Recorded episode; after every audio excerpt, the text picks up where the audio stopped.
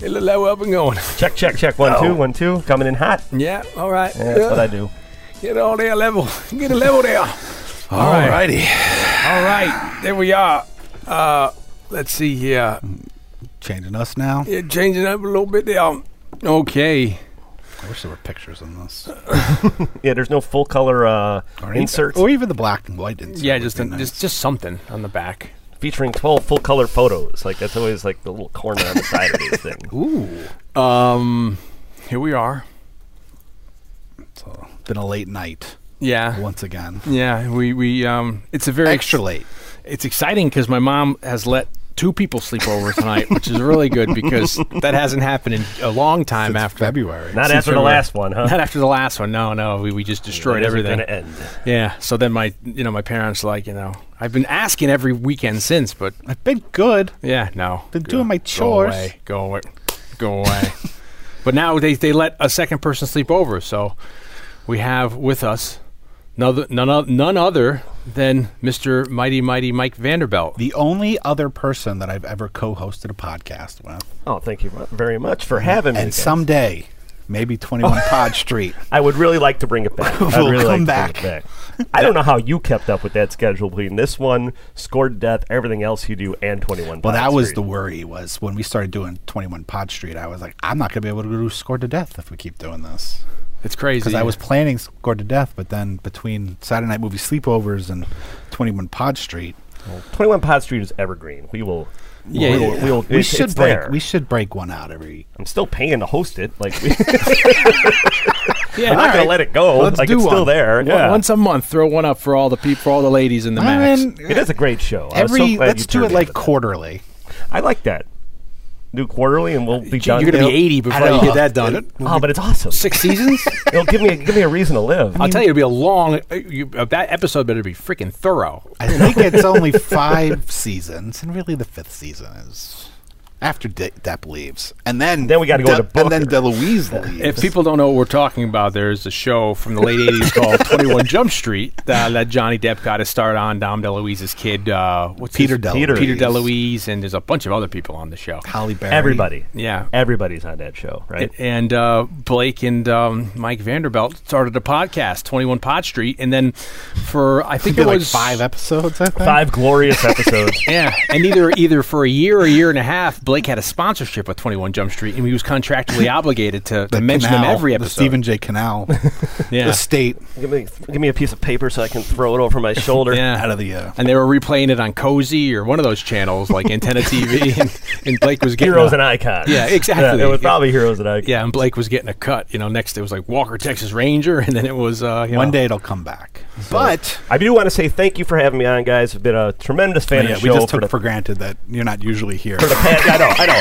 I just want to talk to you. I- we just rolled right into Let me that. talk about how great your show is for a minute because, like, I have many fond memories of being. The first episode I listened to was the uh, Transformers That's a big. episode. That's a big gateway Yeah. episode. For and I us. think it was like a Facebook ad or something that was directly, you know, We- aimed which we towards found me. it you, was yeah. like, dear Mike, Yeah. And I you was like, might like this. I'm going to listen to these two guys, and I was listening to it on the way home from band practice out in the West Burbs of Chicago, and I, and I think the GI Joe episode was up next, so I said I rolled right into it. yeah, and we I call just- an audible in the middle of the Yeah, Transformers. you know, let's do G.I. Joe next yeah, week. Blake likes GI Joe better, and I, I like Transformers, and we're, we were t- comparing. to- I was like, you know what, we should just do GI Joe next week and A compare friend it. of and mine- compare it to- Transformers is a better movie, but GI Joe has the greatest, probably most patriotic opening of all time. Oh, on the Jesus. Statue of yeah, Liberty. yeah, that, that is amazing. There, no action movie since 1980 has ever captured Yeah. that thrill. Chuck Norris has come close many He- he- times. he's- he's- he's Or- almost there. Or John Rambo, but not Yeah, a, almost there, but n- if if they were on the Statue of Liberty, you know, on Fighting- jetpacks, then we might have. Yeah, be talking Remo about tried to something. recreate it, just didn't have the Eh. budget. Oh, you guys did an episode on Remo. How many Yeah. Oh, downloads are there in that Remo? Remo is one of episode? our lowest. yeah, yeah. still has never gotten off the ground. Remo's down there with the Advent- Flash pilot from the 1990 show. We did. I Uh, listened to that one. Yeah. the adventures of Remo. you're the o- Williams. you and my mom are the only only- other people that listened to that episode. Remo Williams. The adventure begins. I Yeah. still say very am- very ambitious title. Yeah, it didn't go anywhere. yeah. yeah, it might be the last time we had somebody in yellow face too, with like 1985 as well. Oh yeah. Yeah, it's uh, what's Joel his face? Gray. Joel Joel Gray. Uh, they couldn't. ca- They wouldn't have done that nowadays. No. Um, Yeah, well, Mike's been a a, a strong supporter. Yeah, welcome to Saturday Night Movie Sleepovers. I'm Dion Thanks for Byer. having over. I I'm love Jay the- Blake. and that's Mike Vanderbilt. I love the wood paneling. I love what your mom's done with the basement. It's I great. love your onesie you have here. This is all, this is amazing. Get the feet and I everything. know. It re- mask too, mask right here. That's It amazing. reminds me of I remember once I went to a sleepover. Actually, I think where we watched uh, Star Trek Four, the one with and- the whales. Yeah, the one with the whales. That's a good and sleepover um, movie. I Yeah. brought a uh, sleeping bag, and I was you know probably about seven. It must have been seven or eight. And there was a s one of my stuffed animals was in the sleeping bag. Yeah. And I was so embarrassed when I found it because I was in this room full of you know Dudes. dudes, Yeah. and like I still bring my s- my stuffed animals with the Blakes. and uh, I remember like just being embarrassed by it, but nobody. Yeah, but nobody, saw it, right?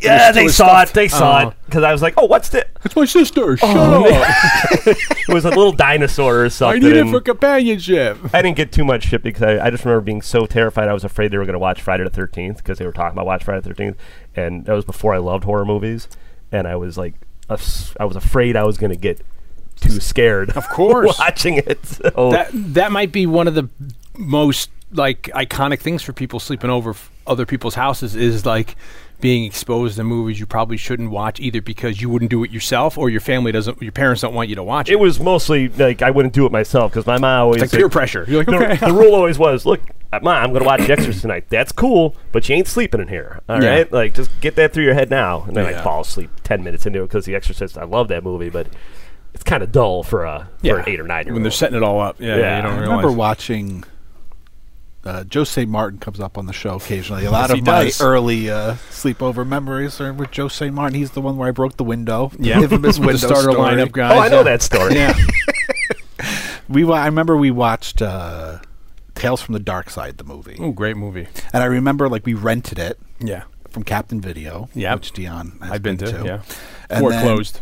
and then we rented it. And my like my step my parents watched it while we were upstairs hanging out, and so when we came down to watch it after they went to bed, it was like queued up. Yeah.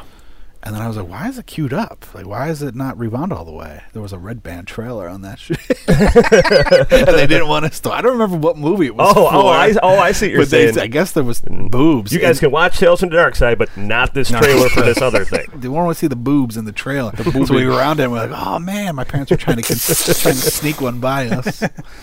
And they didn't they didn't get you. They, No, you didn't they- fall too for it. sharp, too sharp for that. Um, so the big thing also is uh, it took an awful long time to get Mike over here, so we had to wait because Mike Mike came all the way Mike's from mo- mighty Chicago. Mike's mom had to drive him all the way here. All the way from Chicago. Oh, Yeah, in the in the uh, imitation Woody uh, uh, station wagon, and Mike sat the whole time in the back seat that you flip up The that other you looks way. out the other way. Look out the other way. Exactly. yeah, he was there the whole time, just like I, I'm, I'm coming, I'm coming, I'm away, I'm away, I'm away. I'm on my way. I'm on my way. Yeah. By, via walkie-talkie. Yeah, exactly. You were doing it with more beep beep beep beep. Yeah. beep. Left on Thursday to get here for Saturday. night. Exactly, and he almost didn't make it because of traffic. Oh God, it's New York traffic. I mean, And then the he- Chicago traffic might have you guys beat. I don't know. and you missed dinner, and then my mom had to cook, reheat him some Elios up, and and then you know we had to wait because then he had to go to the bathroom because he had an upset stomach from the car trouble. But so Mighty Mike Vanderbilt is here, and, there's a we- reason why we we're- brought him in specifically for this movie. We flew him in. we sent him in.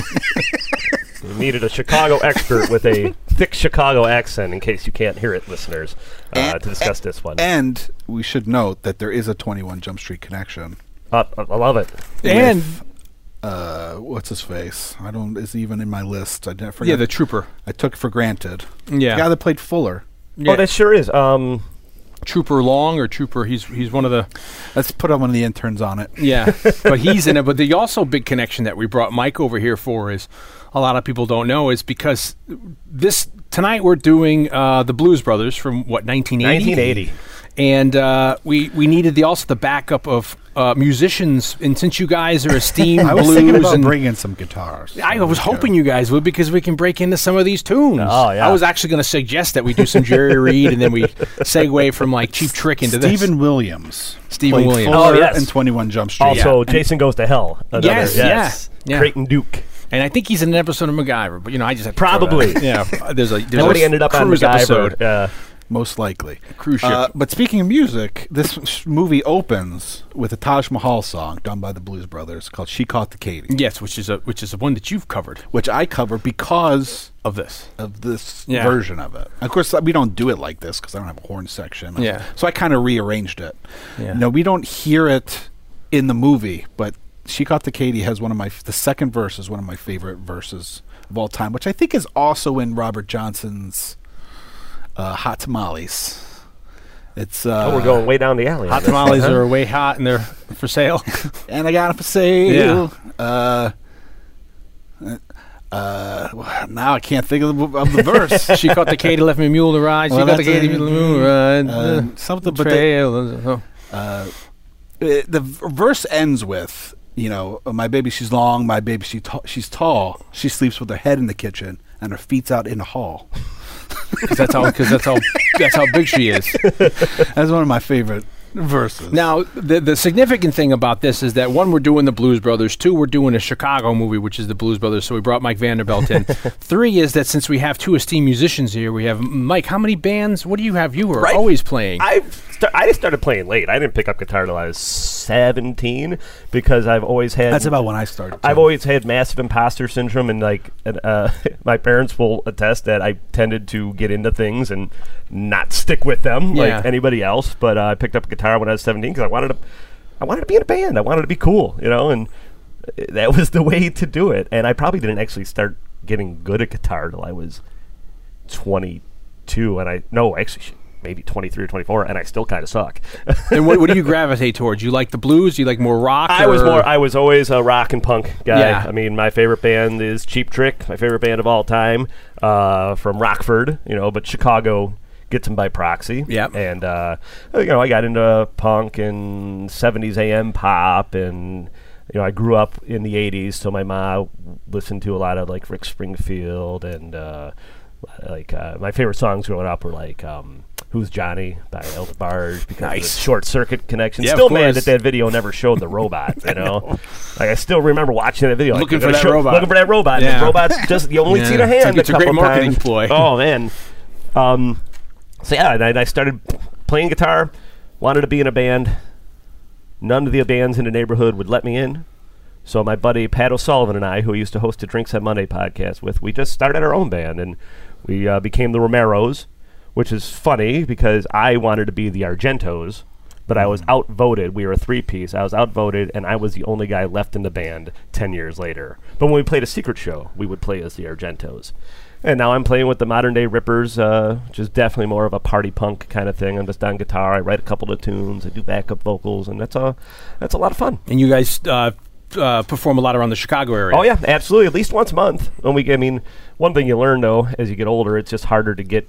Uh, I'm the young guy in the band at 38, and everybody's got you know significant others, kids, responsibilities, Life. Yeah, Day so it's jobs. like getting five people in a room with each other. It's hard. It's hard to do. Yeah, that's a lot of problems Blake's had. Blake, so you've been playing since I've known you. You started when I got when we got into college. You brought your guitar and amp, and you're like, I've been playing a lot of Black Sabbath, and he introduced me to Sabbath. And uh, yeah, yeah. I started playing when I was 16 or 17, and uh, I started playing because of the blues. I was very into. That the was your blues. first love, huh?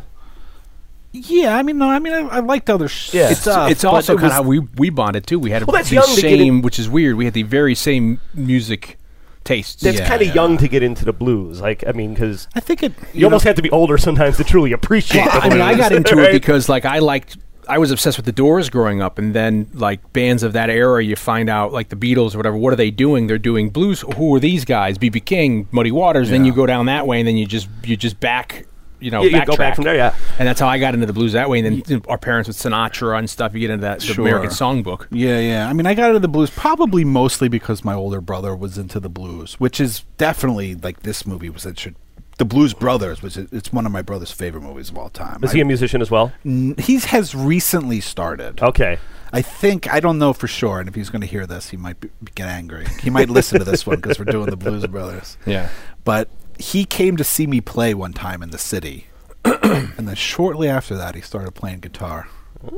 So I'm thinking maybe, but it was good because then it ge- it- when we talk, it- we talk about music, but then it gave us something else to talk about, which was like gear. Yeah, yeah, oh yeah, oh yeah. Well, what are you playing with? What pedals are you What using? pedals you using? Uh, oh, I just well, got this new amp. What blah, kind blah, of blah. what kind of pickups you got in that sucker? But you he know? loved this movie. I remember he used to have a big poster, the big like a big Blues Brothers poster above his bed at my dad's house that I think might have been framed. Wow. I don't know if my dad would have let him just like tack a poster up on the wall. So he might have had this giant Blues Brothers poster uh, hung up over his bed and. When you he, got to college, he you always brought one, loved this too. movie. Slapshot was another movie that he introduced me to. But I think I probably got into the blues because he was into the blues. I remember he got we did a, a sidecast for Podwits, Dion's old podcast where we did like favorite live albums or Bl- Yeah, bl- yeah, f- rock or blues albums of our own. So we went. we Yeah, did like yeah. f- five or ten apiece. And one of like my like desert island blues albums, maybe just albums of all time, is BB King live at the Regal. Ah. Okay. And he gave that to me for Christmas one year. That was probably like my first genuine blues album Yeah. that I ever had. And I just fell in love with that. And I was way into Clapton. And then in '94, Clapton did like an all blues from the cradle yes. Oh yeah, album. And then That was it. uh, and but it was it was funny because it wasn't even so much that album that got me hooked.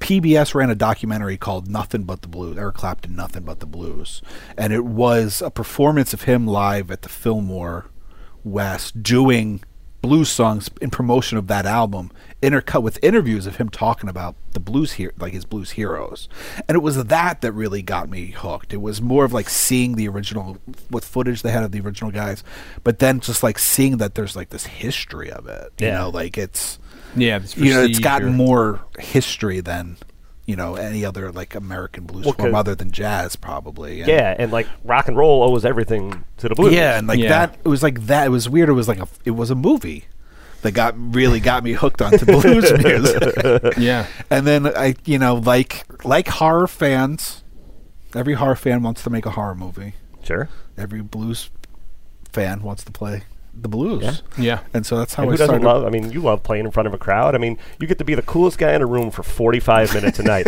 It's right back to business as usual. Like you still got to Yeah. load that gear. Well, you don't. You're a Manhattanite, so you told me I was like curious about your amp situation. You're like, oh no, most places have amps. Most places Like, have a back I always line, yeah. laugh, at, and you. This movie's the same way in that you never see a band loading their amp into a show in a movie. You always see them just kind of walking with their guitar case, and that's because it is, it is not. Uh, it's, it's not cool. like lifting up a Yeah. bringing a Not pretty, Fender you know, it's- 410 yeah, with yeah. Deville up the stairs of Subterranean, which is you know you know big staircase, and you're just lugging this thing up there in the road case, and the road case just you think it's great because it's got wheels, but it just makes the amp heavier. He used to t- cart around a. Uh, remember, you'd have your little tray with your amp, and then you'd have that connected to like a little cart that you'd bring everywhere. Yeah, I used to have a, a hand truck. I have to bring- you know, when I first started playing live, I bought this giant amp because I got a good deal of it, like a huge like Fender DeVille. That's what I've got. The the 410. Yeah, yeah. And I was just like, I can't lug this around New York City. Yeah, I don't no. have a- I don't. I don't have a car. Well, that's just it. Yeah, you know, I mean, like I can't get, I can't like call a taxi. So I ended up trading it in for a smaller amp that's a New York company called Tech Twenty One, which isn't tubes, which so it makes it a little bit lighter, but it sounds great. And that was my my first like gigging amp was Oh. Yeah. that, that Tech Twenty One. I got this Fender 410 because I was tired of playing through these little solid state amps that I just felt like never gave enough power. And then I was like, God, now I gotta lug this thing around. And it's like I used to have a big pedal board and a big amp and you know two guitars. Now I'm just trying to bring everything down. I bought one of the little orange micro terrors, and I was like, I wish I could just play a show with that thing 'cause it just about fits in my guitar case. Yeah, yeah. But um, the Fender 410 sounds great. Like it's never failed me. I mean, even But as so many I've been- beers that have been spilled on it. So now I've been playing the blues in New York City since I don't know for oh, for 15 years, maybe more. S- When 2005 or 6. When you came, in, when you moved here, I think that's when I you moved here I 2006. think I started playing just before that Yeah. live in the city and I that was Jay Blake and the Earthquake. Yeah. great name. was the name of that band. And then When you when did you get inducted into the blues, the New York Blues Hall of Fame? I mean, realistically, it was like literally it was 2015, but I think I the induction ceremony was until like f- 16, awesome. and that was at BB King's, which is now closed. Yeah, it's which like sad. it took me over a decade to get in there. To get like gigs, Yeah. and the, so I started. I g- finally got like semi-regular gig playing in Lucille's, which is the smaller room where you play all night. Sometimes Yeah. we sometimes we do like five hours. There's a great place in Chicago called Kingston Mines, which you expect to be kind of a reggae bar, but it's a blues joint that goes till four in the morning.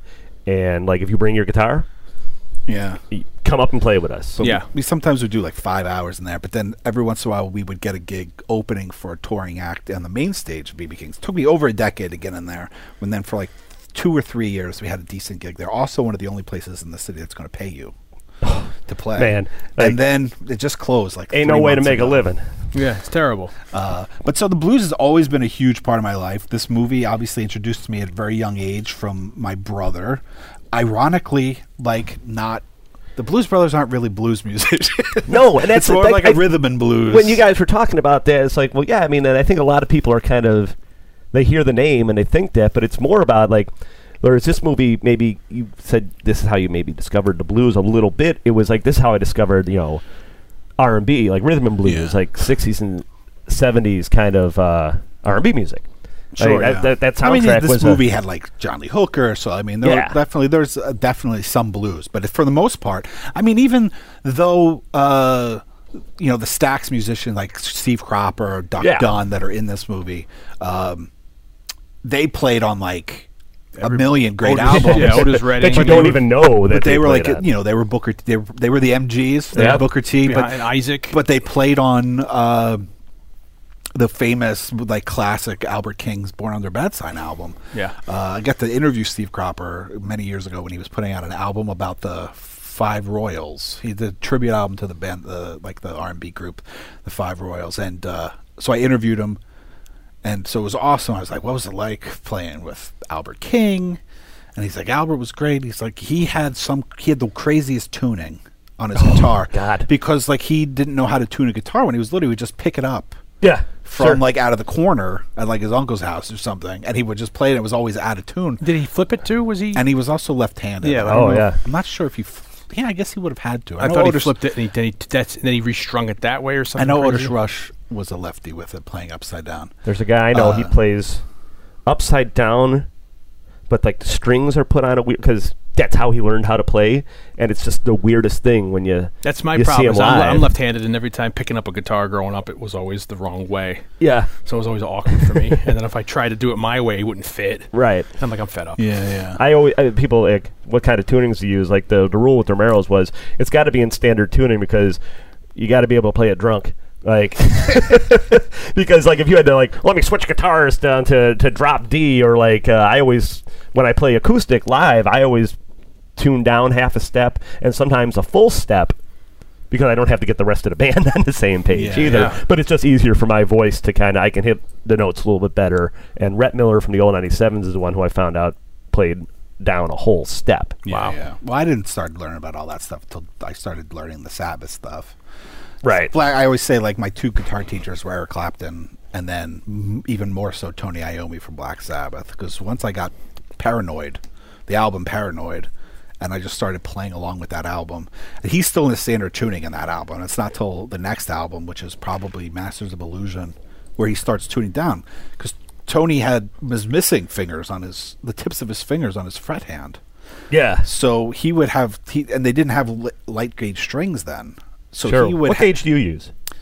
I Let's get re- let's get real nerdy here for a minute here. probably could tell.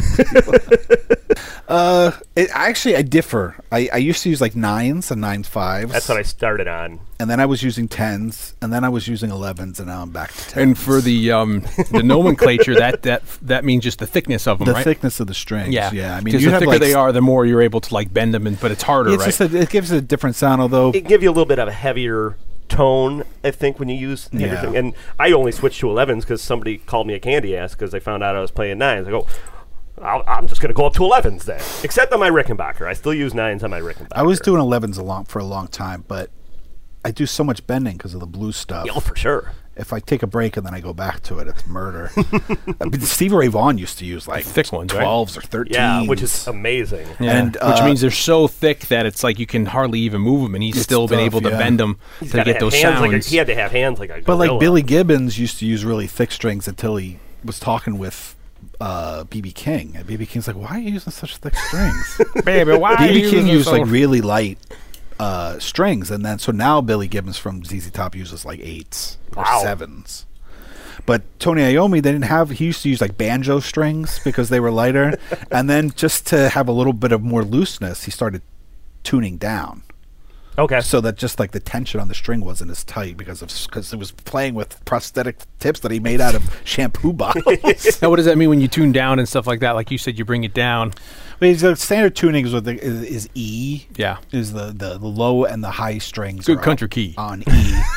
and then when you tune down, is you, you, you're tuning, you're loosening the tension on the string. So you could go if you go down a half step, then like your open, e, you know, low E and high E end up becoming like E flat. Yeah. and then if you tune down more, they become F. and a lot of punk bands use like the like I know Green Day uses like the half step down thing, and I think it's just uh, it's easier to play, but it's also easier to sing. Like if you don't have the most melodious voice That in and the world, because there's less tension on the string, it, it's a slightly lower tone. Yeah. So that so it, it was a huge part of why of the Black Sabbath sound, but it was out of necessity, really. Not that's awesome. I didn't know that. it was because he just couldn't play with the, sh- with the standard shampoo tuning bottles. like every night. You yeah, know? oh, sure, for sure. Yeah, he lost that in a in a in an a- industrial accident. Lost the tip of that finger. Now the beauty of the Blues Brothers band is, uh, you know, it's backing, hard. right? It's hard to figure out, you know, where to start. But you know, in essence, since we're talking about the music aspect of it, um, you know, it kind of got its start for the most part through uh, uh, Saturday Night Live. And Paul Schaefer was in the Saturday Night Live band back then, and so he kind of helped them hand. They wanted to do this and helped them handpick. I mean, you can get more into the origin in a second, but because they were uh, Aykroyd and well, it was more so Aykroyd that was obsessed with B- b- b- like blues, blues and rhythm and and blues, because yeah. uh, Belushi was more of a heavy metal guy, from what I Yeah. understand, and uh, so he was because Aykroyd's He from w- Canada. Yeah, he's from Canada, and he, at the time he was going to s- uh, I forget where, but he was going for like uh, crime, pathology. He was going for like all this kind of psych for yeah, school like uh, schooling. for college and stuff, like majoring in like uh, psychology and all these different like things. And then at night he'd go see these great blues bands, this very famous club that BB King would go, Holland Wolf, and he would jam a little bit I think with he them. also had a club you at know? some point. yeah, like the he had a 550 speakeasy. club. Yeah, or he had a something. speakeasy in Chicago or right north of that. He, I don't. Because he's got a he's got a Chicago connection, like for Yeah. sure. Well, I there don't know was- what it they is. Were all Second like City. Second City. Yeah. you know, and the uh, and he uh, him coming over um, from there, and he was also fans of the Downchild Blues Band, which is a uh, Canadian band, uh, which was very big. Which they end up doing some of the tunes, uh, like what do they do? Shotgun Blues and um, Yeah. uh, not Hey Bartender. What's the other one? Uh, there's another very famous song they do, and then I guess when they got to what New York and doing Saturday Night Live. Well, I mean, supposedly Belushi goes up to Canada because apparently there's some kind of Second City connection in Canada too. Oh, well, yeah, SC, well, there's SCTV Yeah. from Yeah. out of there, and I think I mean, and you, got- Ivan Reitman was producing movies up there. And Yeah, so he Bo- ended up getting involved. I'm sure. But Belushi went up there to kind of try to steal some of the Second City people for his nas- for National Lampoon, okay, Yeah. like the radio show or whatever they yes. were doing. And, this is prior to Saturday Night yeah, Live. Yeah, before so this is Saturday early Night Live. seventies. Yeah, early to mid-seventies. And Yeah. then so that's how Aykroyd and Belushi met, I think. Yeah. And then that's when Aykroyd started r- introducing him to blues and rhythm and blues music, and Belushi started kind of introducing Aykroyd to like heavy, you know, the 70s heavy metal music. Yeah. And, Belushi was a big fan of Fear, uh, the punk band. Like uh, that's how they ended up on SNL for that that that gangbuster performance. and then I think. s- I, I- the timeline, I, I'm not positive of the timeline because also Howard Shore enters in here because Howard, Shore, but Howard Shore's Canadian. Well, they, they both go to And Howard Shore being the composer, now he's famous for doing the Lord of the Rings movies, but he did almost, om, like literally almost all of David Cronenberg's movies. I mean, he's one of the top.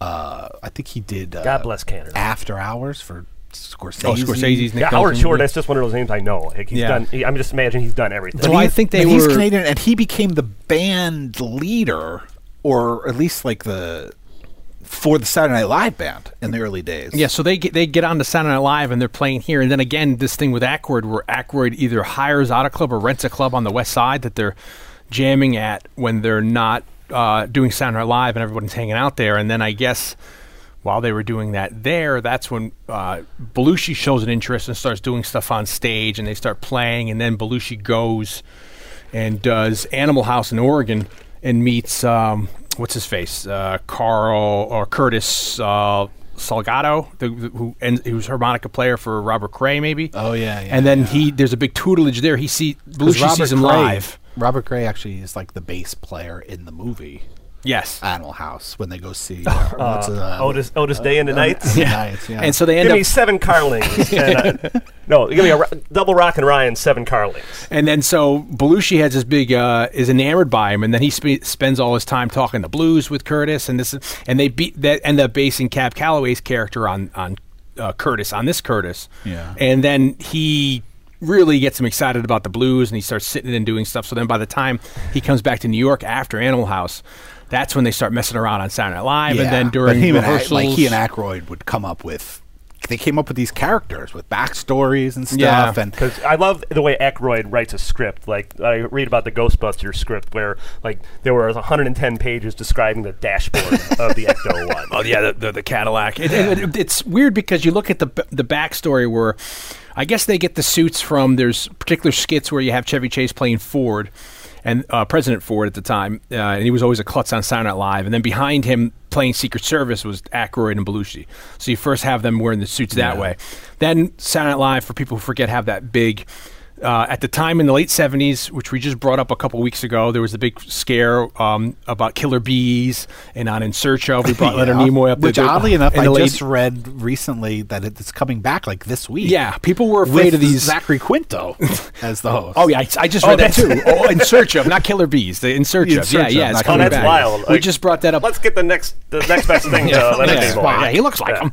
Uh, we brought that up on the Invasion US, uh, Invasion USA, Invasion of the Body Snatchers cast Maybe last we week. might have brought it up on and, Invasion USA. and on uh, Star Trek Six. Um, so that was a big thing, like these African bees that were accidentally taken over, like in shipping containers, and let loose in South America, and they were making their way up, and soon We they were actually going to might go have through brought it up Mexico. on Invasion of the Body Snatchers. Yeah, that's what we did. Yeah.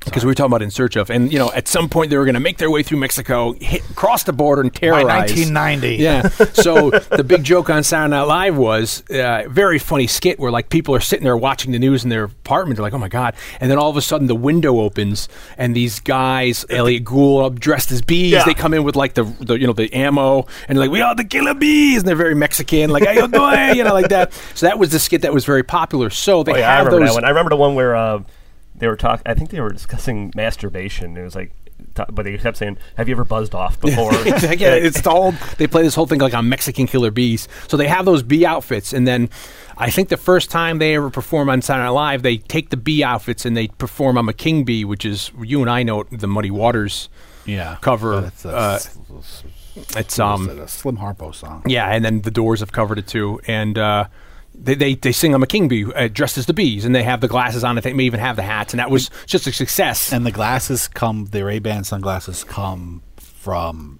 J- It was a look that John Lee Hooker had with the gla- with the sunglasses, Yeah. and and, uh, and then later as older by the seventies, the hat. yeah, So that was And- kind of something that they got from him. And then when they acquire the suits, they think about, well, you know, in the 40s, 50s, and 60s, if you wanted to make it as a musician, you got to look like, you know, got to wear a suit, you got to look good. So that's where the You gotta suits look come like into a play. musician. Yeah.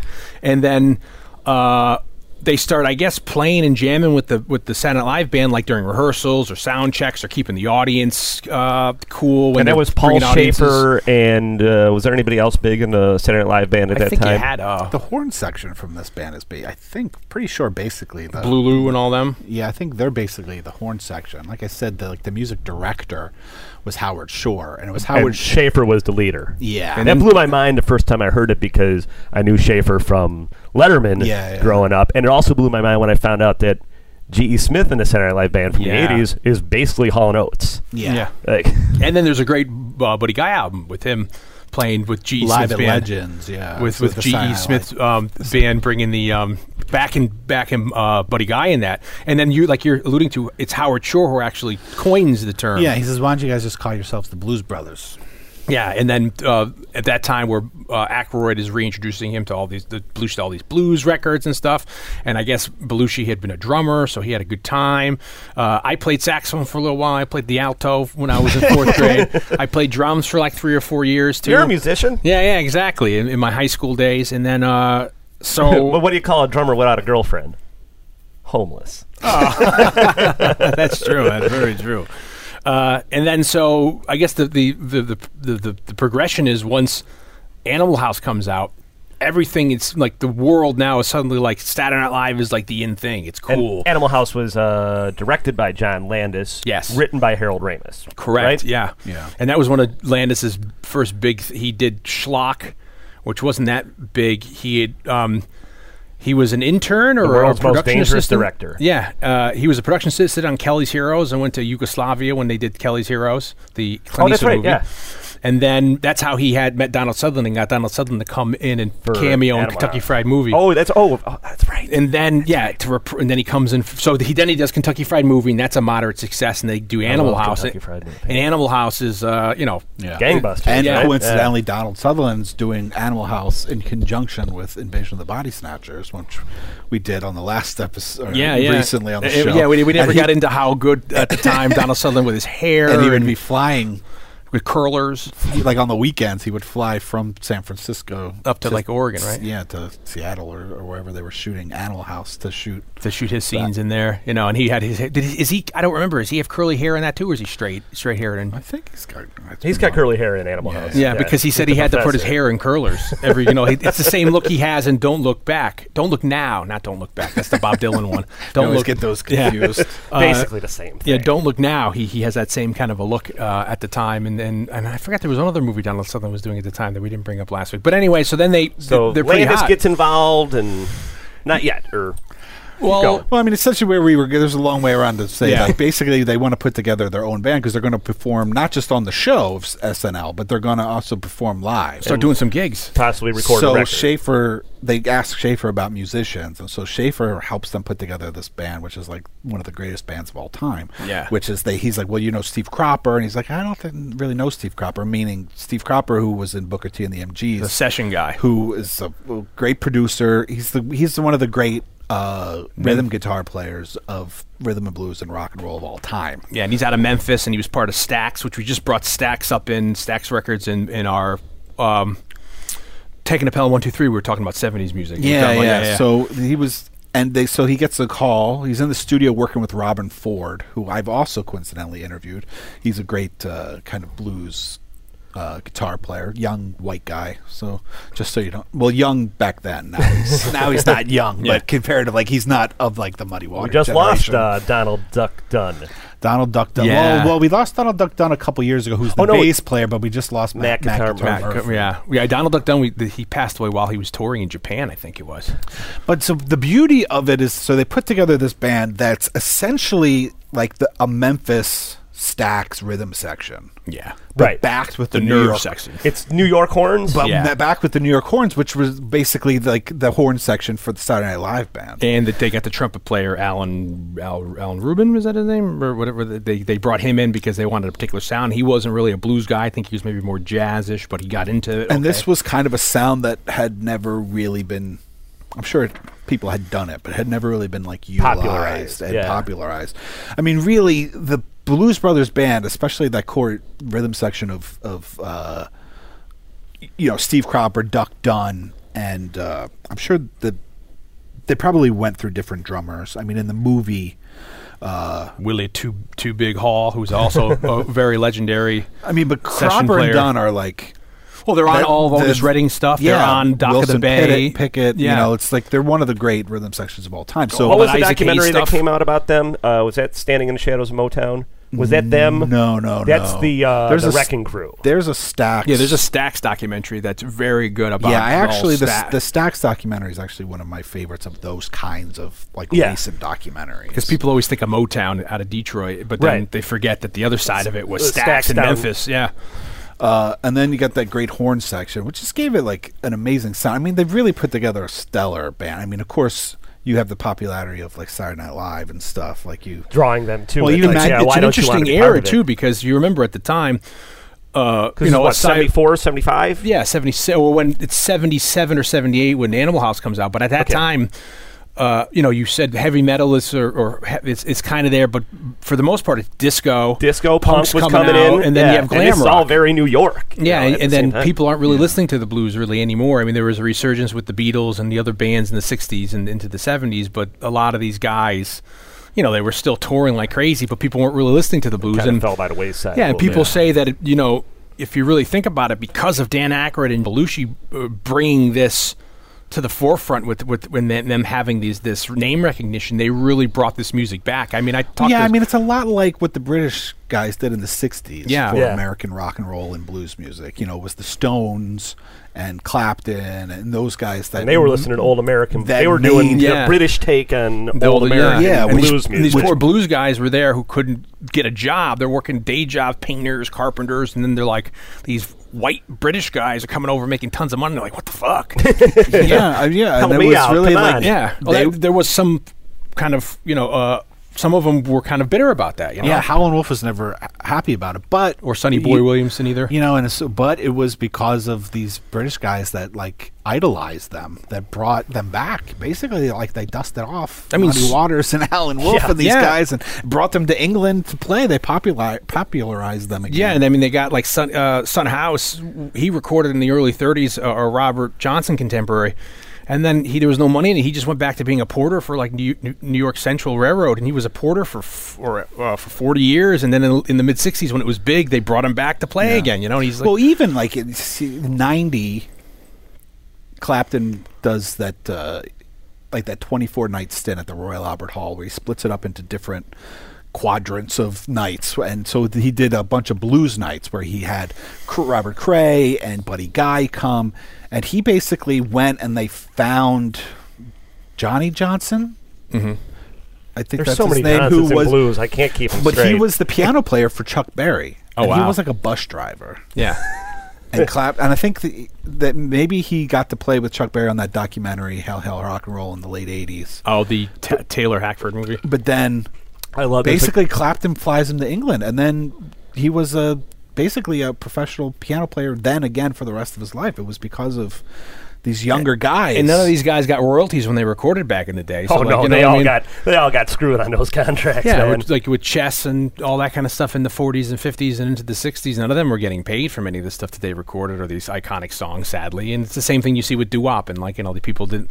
I think it was Ray Charles and Sinatra were the first people like we want to own our material, but so they they bring blues back. It's also t- in the late 70s when Apocalypse Now came out, there was a big resurgence of the Doors, the band I like, Yeah. because of Apocalypse Now, and then they bring out American Prayer, which was the poetry album. So there was this big resurgence of the Doors in the late 70s. Suddenly people were like, "Oh, what's this band?" You know, so it's so funny.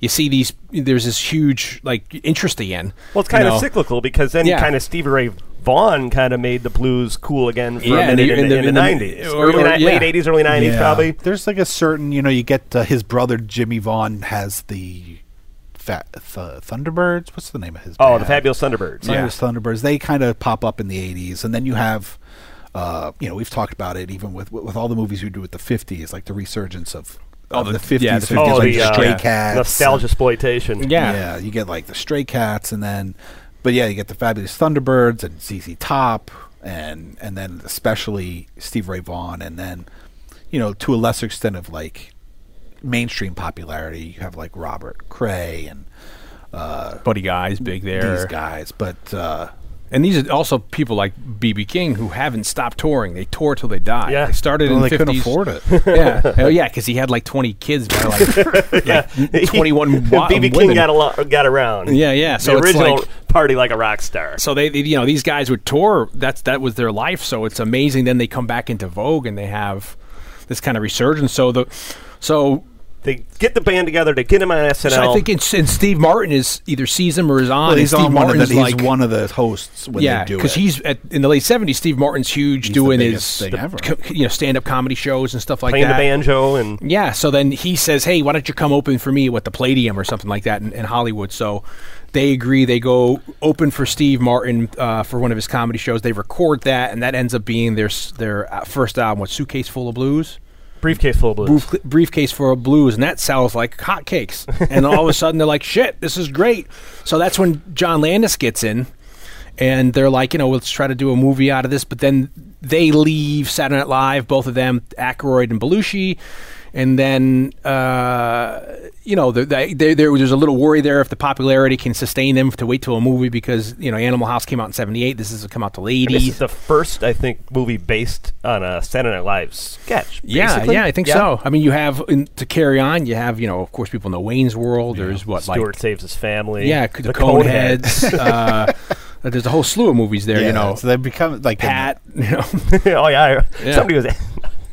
I have a- no, not going, we're not going down that alley. Yeah, yeah, yeah. We well, the- we always put the car in neutral on this show. and start talking about stuff. So it's and so it's pretty amazing. Then then they they say like, hey, let's develop this, and then what ends up happening for the first album, the briefcase full of blues, is in the liner notes they start making this mythology for the Blues Brothers or what they were that they were both. Kids wi- raised in an orphanage, and uh, their Cab Calloway esque uh, person that they learned the blues from, Curtis, and he, and then they they took a baptism by a. s- Uh, they found a guitar string that was played by Skip James, maybe, and they they both you know cut their fingers and they bled. You know that was their baptism by fire to the blues, and so that was like all this uh, mythology that I think Aykroyd, Belushi, and Belushi's wife wrote for the first.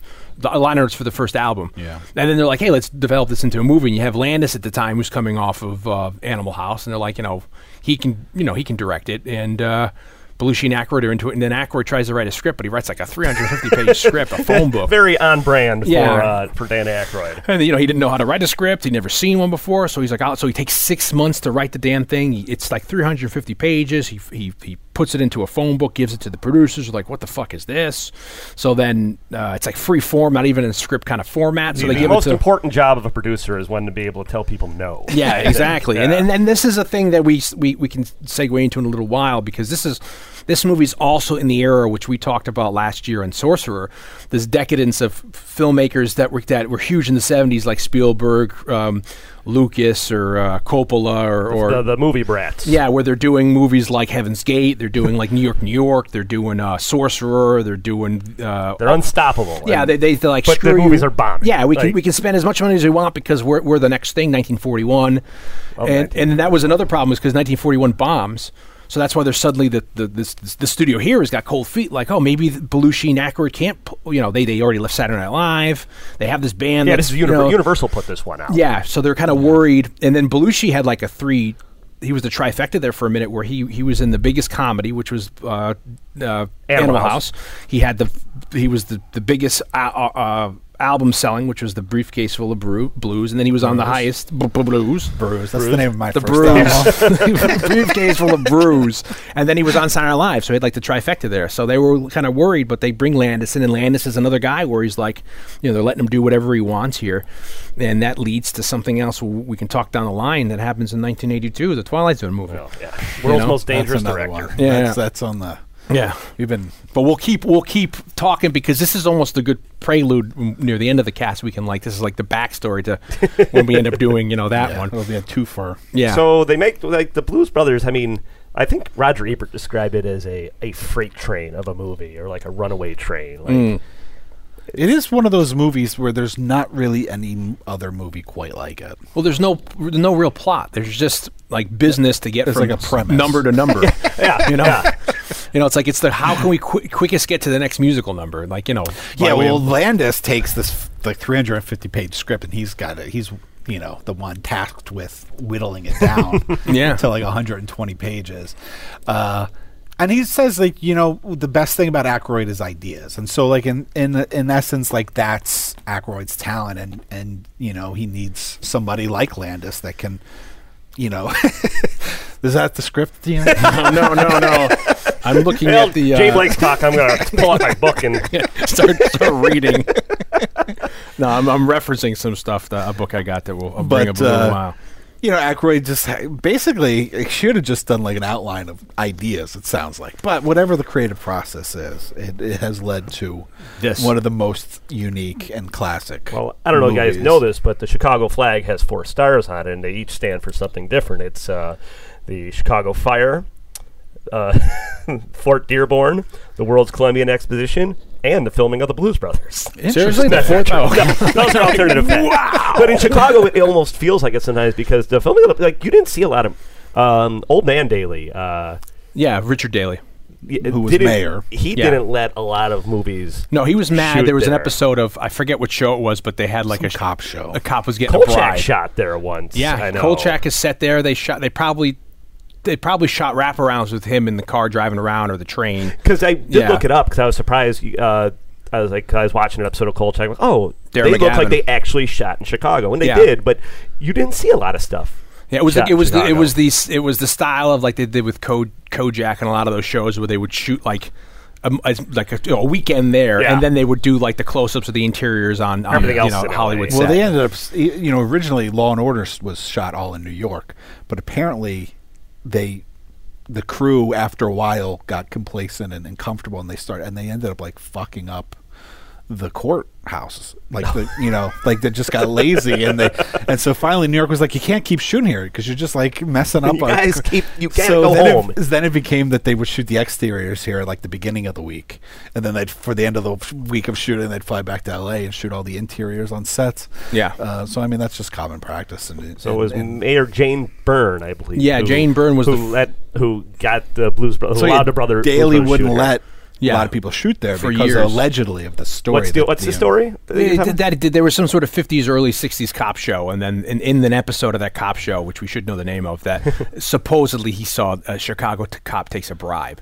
You know, and because of Well, that, I he's like, once- well, screw that- it. That's the story. My uncle was, uh, and my grandfather were both uh, Chicago police. And I Really? once, I once asked my uncle how much corruption there was on a Chicago police force. and He just told me eh, just about the right amount. That's amazing. I mean, you know, the Chicago history is so storied. You know, da- Richard Daley, he was, he's, a m- I mean, you know, The machine, it's still going over yeah. there. And then his, doesn't he have his son or his grandson it was, was the mayor? his son because there was Richard Daley, and then Mayor Daley. The Mayor Daley I grew up with was I think Richard Daley, Junior or Richard Daley Jr. Yeah. I think, I, I'm blanking. I, Because I don't know how long uh, Senior was mayor, but I like I iconically know him as the older guy that you see coming out to the podiums when you had the 68 During the 68 Democratic, Democratic convention, National and there was the Convention. big rioting outside because of the uh, of what was going on inside, and that's the famous thing where it's either Ted Koppel or Dan Rather gets pushed to the ground. Oh, yeah, it's- and you see him on the floor, convention floor. He's like, "Excuse me, sir," and he gets up. He's like, "I was just freaking manhandled." there, And there was actually a uh, I never that uh, a T-shirt that was made like that was internal amongst police, but you'd see people around the neighborhood wearing it. Because the neighborhood I live on the south side of Chicago, and uh, the neighborhood I live in is a lot of cops and firemen because it's the furthest end of the city,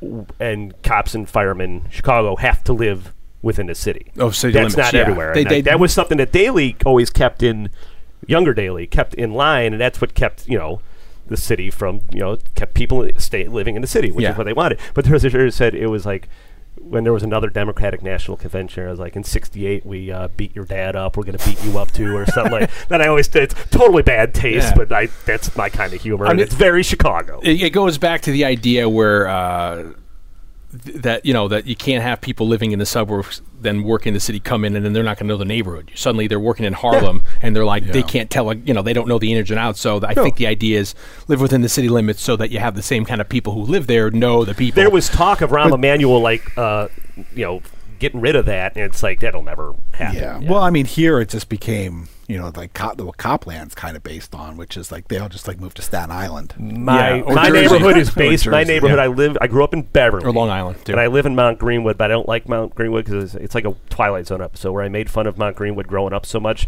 and now I own a house there. Yeah, of course. Like, I tell people it's actually far west Beverly. Like I, ger- I gerrymandered it on my uh, my Foursquare Yeah. app, but it's just like Copland. Like Yeah. Mount Greenwood is cops and firemen who live on the city limits because it is relatively it's residential, a little bit more on the suburban side of things, Yeah. but it's still the city. I mean, I Now- still pay my hundred and twenty-five dollars for my, to have the privilege of having a car in Chicago. Eh, but you it, you're you're in the suburbia end of it that's It's there closer to like the. sub- It, it feels like when people got there, it's like this is still Chicago. Yeah. Phila- Philadelphia is like that. Like where I grew up, we're still in Philadelphia, but in the Northeast, it's very much more suburban, row houses, you know, yeah. kind of. bungalows is the big thing in Chicago. A Yeah. Chicago bungalow is. But like, the, now if i know my uh, al capone history too north side was traditionally what the irish I think so. And It- then Southside, which is for this, the, the uh, pertaining to this is like that was like where African American the blues. Oh, Well, you that's know. my that's what Yeah. I was gonna say is like it's very important kind of that it takes place in Chicago that the Blues Brothers are from Chicago because uh, Chicago, not necessarily the birthplace of electric blues, but definitely like the m- mecca of electric blues. That's where we have all the guys like Muddy Waters, Chess Records opens up there, and that's Checkerboard Lounge. Checkerboard Yep. Lounge. But that's like all the the African American blues musicians from the South. for s- Migration, they yeah. all migrate to the city, and for some reason, Chicago was the city to migrate to. Post-war, And they were looking probably for just- jobs. It's fucking cool there. That's fine. Yeah. Well, then there's like there was just a lot of industry there, right? Well, Yeah. that's what, and that's something that you really get a glimpse of, I think. And uh, Chicago uh, Blues Brothers is one of my Well, favorite. that opening shot I was is gonna say- very much like the Rust Belt, Slap Shot, Deer Hunter, you know, where you see those. you know, Chicago was Cleveland. a very industrial Yeah. city, I mean, and you they kind went of there forget to- that for now jobs, because but they didn't necessarily go there to play No, music no, initially. yeah. They went there for post-war when when the, the farms you start losing the farming jobs or it's automation starts taking over a lot of people. Then you see that migration, and we've hinted about this a lot before. Where the- the- you know they're African Americans are migrating to the to the east or the, to central to Chicago, New York City, and then that's at the same time in correlation with you know uh, they, what they call the white flight, but people leaving Right. post World War II, they're leaving the cities Going to because the suburbs. suburbs because they want to have a house. They have the GI Bill. They want to, you know, have some more space. And then who replaces them are African Americans. And sadly, the lot of the factory jobs are leaving the cities too to go to the suburbs because we can rebuild. We can make the, you know, everything flat as opposed into a big high-rise building. So that's why you have a lot of when they get to these big burgs, they don't have the jobs. So there's poverty, and then people need cars, and it's this whole thing where you know seven, eight people living in an apartment or a house. So what do you do? You know, I don't know. You can't sustain yourself. So But Chicago became, Huge. like I said, but is also like the mecca of electric blues. And I think those opening shots of the Blues Brothers perfectly capture the. Even now, it's hard to imagine because Chicago has changed since 1980, 79 when they're filming this thing, that it was an industrial city, and you kind of get that that grime. and You see forget the- that even the- those openings. If you showed those to people, they might not even pick out that's the Blues Brothers movie. Well, yeah, Blues You Brothers know? is one of those movies, and you guys talk about it a lot. It almost it almost feels like Blade Runner. Yeah. With like or the or fla- even the doesn't- flaming well, stack. or it's even not the what you con- would expect a Because- comedy to open with, It's right? weird because I went to uh, Cleveland with my day job twice uh, in 2016, and you see Cleveland with Deer Hunter takes place. That's the steel, they, and they Oh, still sure. have those. There's It's- yeah. there's this valley, and in this valley, and I don't know, you can't really have perspective on it because you're so far away when you go by highway. They still have these steel factories, and they look like very much like Blade Runner, like this. They have these pipes coming out, and you see that in Deer Hunter. And these things are 24 hours a day. These blue flames, which are just, I guess, the it's the venting of the the, the heat and the steam. So you, you forget that you have this this crazy Just, like, industry. Huge meat industry too in the, Chicago. the stockyards. Yeah, Yeah. that was a big thing on uh, over in uh, the back of the yards neighborhood, which is on the south side, not as far south as I am, but and it's kind of a it's a rougher neighborhood. It's still it was a rough neighborhood then. It's a rough neighborhood now. And the South Side's always kind of traditionally been kind of a rough neighborhood, and then what- now. Well, you it's- know- like even but my neighborhood is like not rough at Yeah. all. I mean, it's like I always say about anybody, you know, any neighborhood, like keep your head up, keep your wits about you, and you'll be fine. And you know. you know where you live. You're saying there's And don't cop- get- cops everywhere. Yeah, too, don't get so- caught up. Hag- don't get caught up haggling for drugs. Just pay the money and leave. All Yeah, right. Yeah, exactly. And uh, so you have um, what's her name, Jane. Um, Jane Byrne. Jane the Byrne. mayor. They go directly petition to her, like, "Hey, this is a Chicago-based story.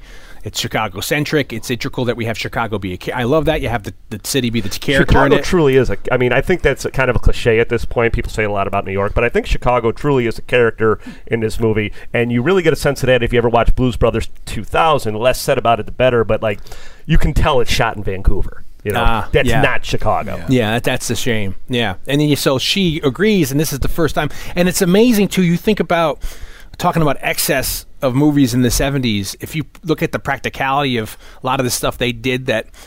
You know, nowadays would be all CGI. Like at the end when they're in Lower Wacker Drive underground, where you see that sh- shows up again in The Dark Knight.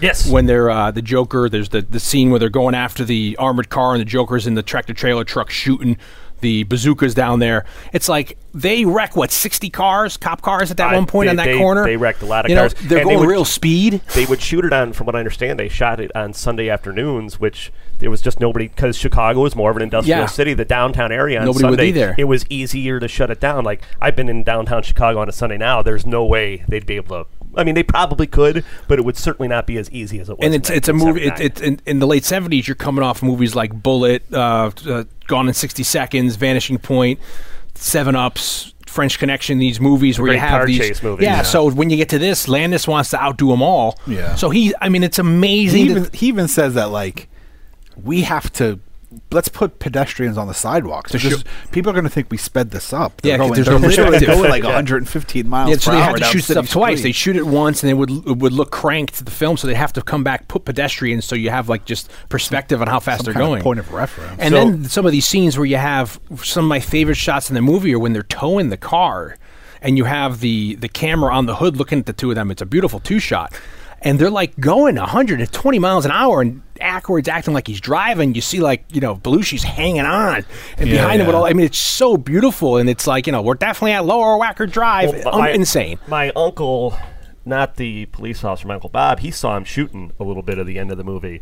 And uh, I think he actually said, like, you could tell Landis was a little unhinged. Like, he just, just get the shot, just get the shot. Like, and there's a lot of stunts going on, and he was just more. I mean, concerned it with- seems like there are some movies you watch. I always joke around. One of my favorite. Uh, I mean, this is a real crazy fucking left turn here, but uh, one of my favorite Van Damme movies, Jean Claude Van Damme. Since we're movies, talking about John Claude Van Damme, is uh, Knockoff. Yeah. and it's uh, I think it's directed by Sui Hark, and it's got you know it's one of those. It's in the era of like Rob Schneider as the comic relief. I don't know how he became the guy, you know? And for a year, he I had think it it's in his got Paul contract. Sorvino in it. Oh, who We've beautiful. often talked about trying to get on the show. Yeah. Uh, but when you watch that movie, you can see that just like stunts are going wrong, yeah. you know, and you're just like, somebody got c- killed Yeah. making this movie. And There's when you- no, and there's uh, no stories Eh, about anybody getting killed from the blues. Well, if and I it's- know, Chi- if I know Chicago, they just covered that shit up. Well, you know, there's there's the book that I that I was looking at before called it's called Outrageous Conduct. Uh, Oh, yeah. It's the full title is Outrageous Conduct: Art, Ego, and the Twilight Zone Case by Stephen Fa- Faber and Mark Green, which we'll probably utilize when we do the Twilight Zone movie. And they talk about in the in the lead up to this movie, there's certain things where since Landis had a hot head Yeah. and didn't care what people would say, and he wanted certain ways that when they shoot in the Dixie Dixieland Mall, the Dixie. The Uh, mall, oh, the, the the Dixie. It's over in uh, Harvey. The the mall's on gone, but that's over Yeah. in Harvey, Illinois, which is a south suburb suburb of Chicago. Um, more on uh, it's more urban, I would say. It sounds crazy. It seems crazy to me that like you, c- it's 1978, you get Dawn of the Dead, mm-hmm. and it's like that must be one of those new indoor shopping centers. Yeah. and then just two years later, they find an abandoned mall. Like, Well, that uh, was it'd been closed about a month or so. Yeah, they, they, they, the, the, whoever the company owned it went into bankruptcy, and uh, you know they talk about how crazy it was at the at, you know at Chicago's Daily Plaza, like I said at Lower that's Wacker where- Drive. That's where my They- uncle saw him shooting it down at Daily Plaza. You have all those cop cars piling up on an intersection. You just think of the practicality of that. But then when they're shooting in this other the mall, supposedly w- from what people are saying, Cliff Wenger, uh, W E N G E R, the special effects technician who worked on the film.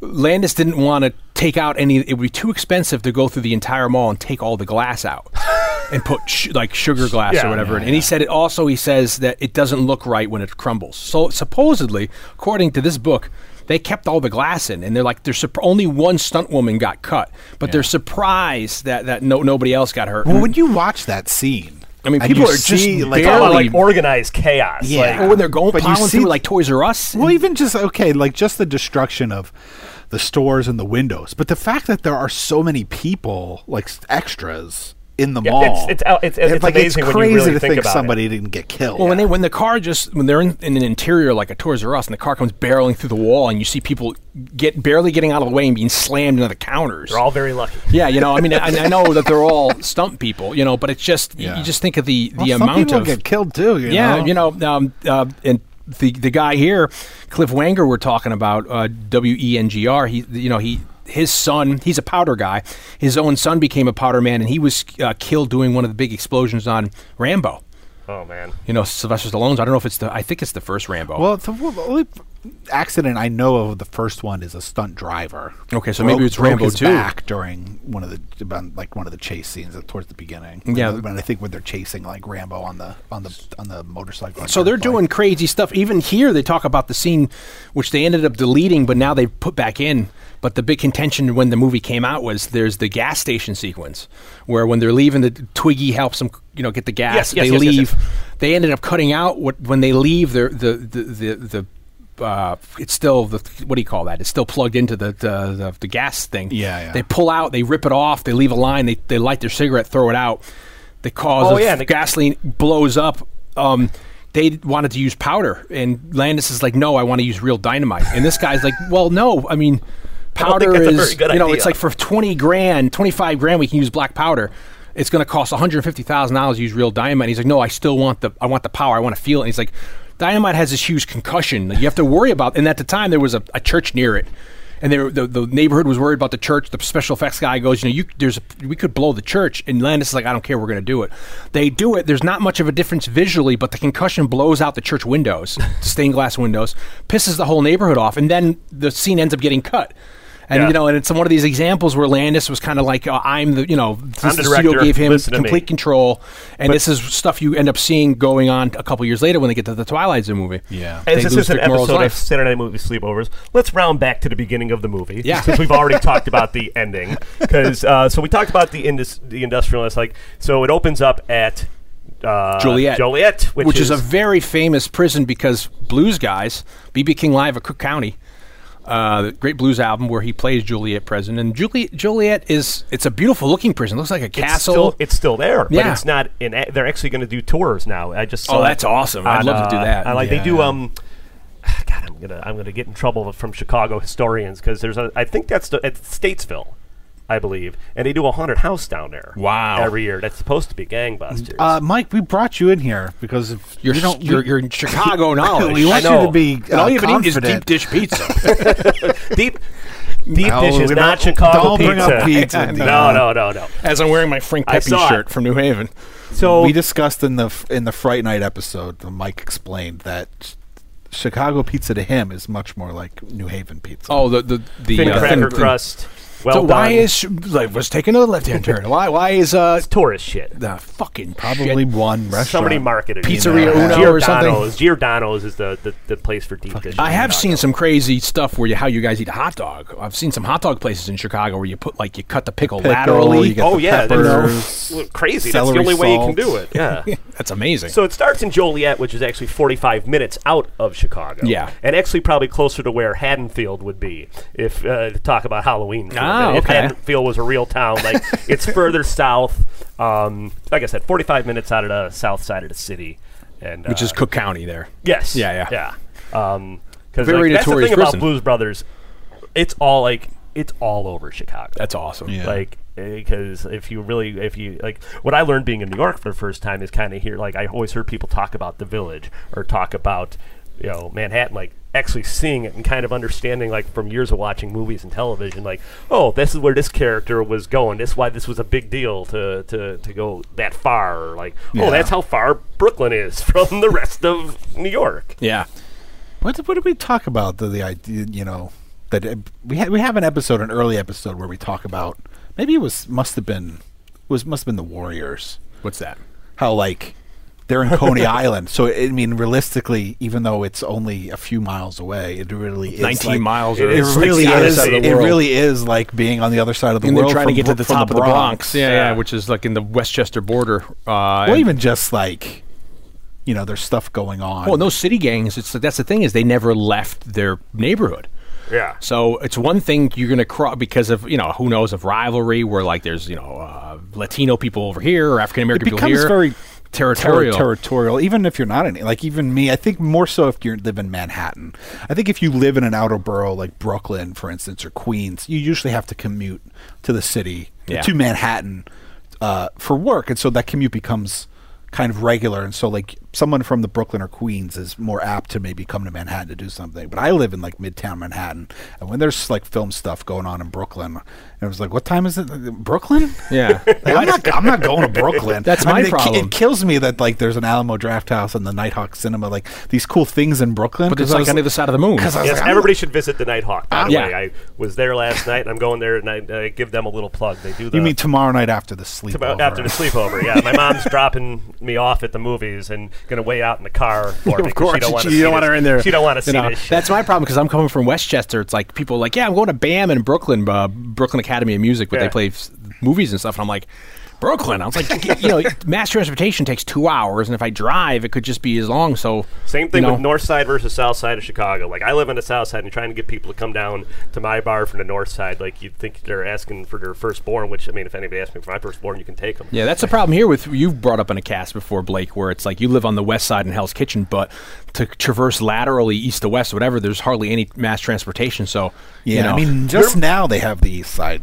Like they've opened finally after 50 years of, try, of building of digging that, that subway. Now there's like a, s- a train on the, the, east side. The but- L in Chicago, you Yeah. know, the, which is you know the track that Very the Blues famous. Brothers are driving under during which the we final said we, car it's in chase. Kolchak And and, it's it's yeah, in and that- then uh, it's planes, trains, and automobiles. Yep. It's, it's a lot of these. Then that's where While you uh, were sleeping, where Elwood lives. yeah, yeah, yeah, yeah. And there's many different lines, but let me say, like the L's pretty okay. Your subway system here in New York is awesome. Like I, f- I figured it out pretty fast. Like, yeah, it, it's antiquated, but it's it's it's it- and it's cool. Like it's Yeah. very iconic. Yeah, well, I yeah. mean, it's Take like that Pell one, two, three. It's like Yeah. when we did take a Pell one two three, and we have the the Japanese tourist. Uh, No, the- like, the- uh, the transit metro authority, yeah, guys coming to to New York to see how it works. yeah. I mean that what just brought. We s- I said Elwood. We should I should know Go. a little shout out that. I used to have a dog named Elwood. Yeah, a when I met Blake, a Dalmatian he named was my Elwood. brother's dog. He Yeah. named him Elwood after Elwood Blues, and uh, you know, as young adults often do, they get to a point where they're like, "Yeah, mom, I can't take care of this dog anymore. I'm going to have to put it down if you don't take it." yeah. That's- so wink, we- wink. yeah. And so we ended up taking. That's how him- my parents end up with dogs because they're soft touches. and it's so funny because my mom, not that she hated dogs, but my mom had an incident when she was little where she was chased by a dog. Traumatizing. And so she was always very scared of dogs. And so it was so crazy that my mom agreed to take in this Dalmatian, which is a big dog. And he was a big, Oh, yeah. And Yeah. he was a big Dalmatian. He was Yeah. big for He was a a sweetheart, Dalmatian. I though. mean, he was the best. Yeah. But and he was so, so good. My, bro- my brother had trained him really well. So we got him trained and everything. But so for the first couple of years, he was my dog. Like I had to take care of him. I had to get up early before I went to school and walk him. And then by a couple years later, he was my mom's.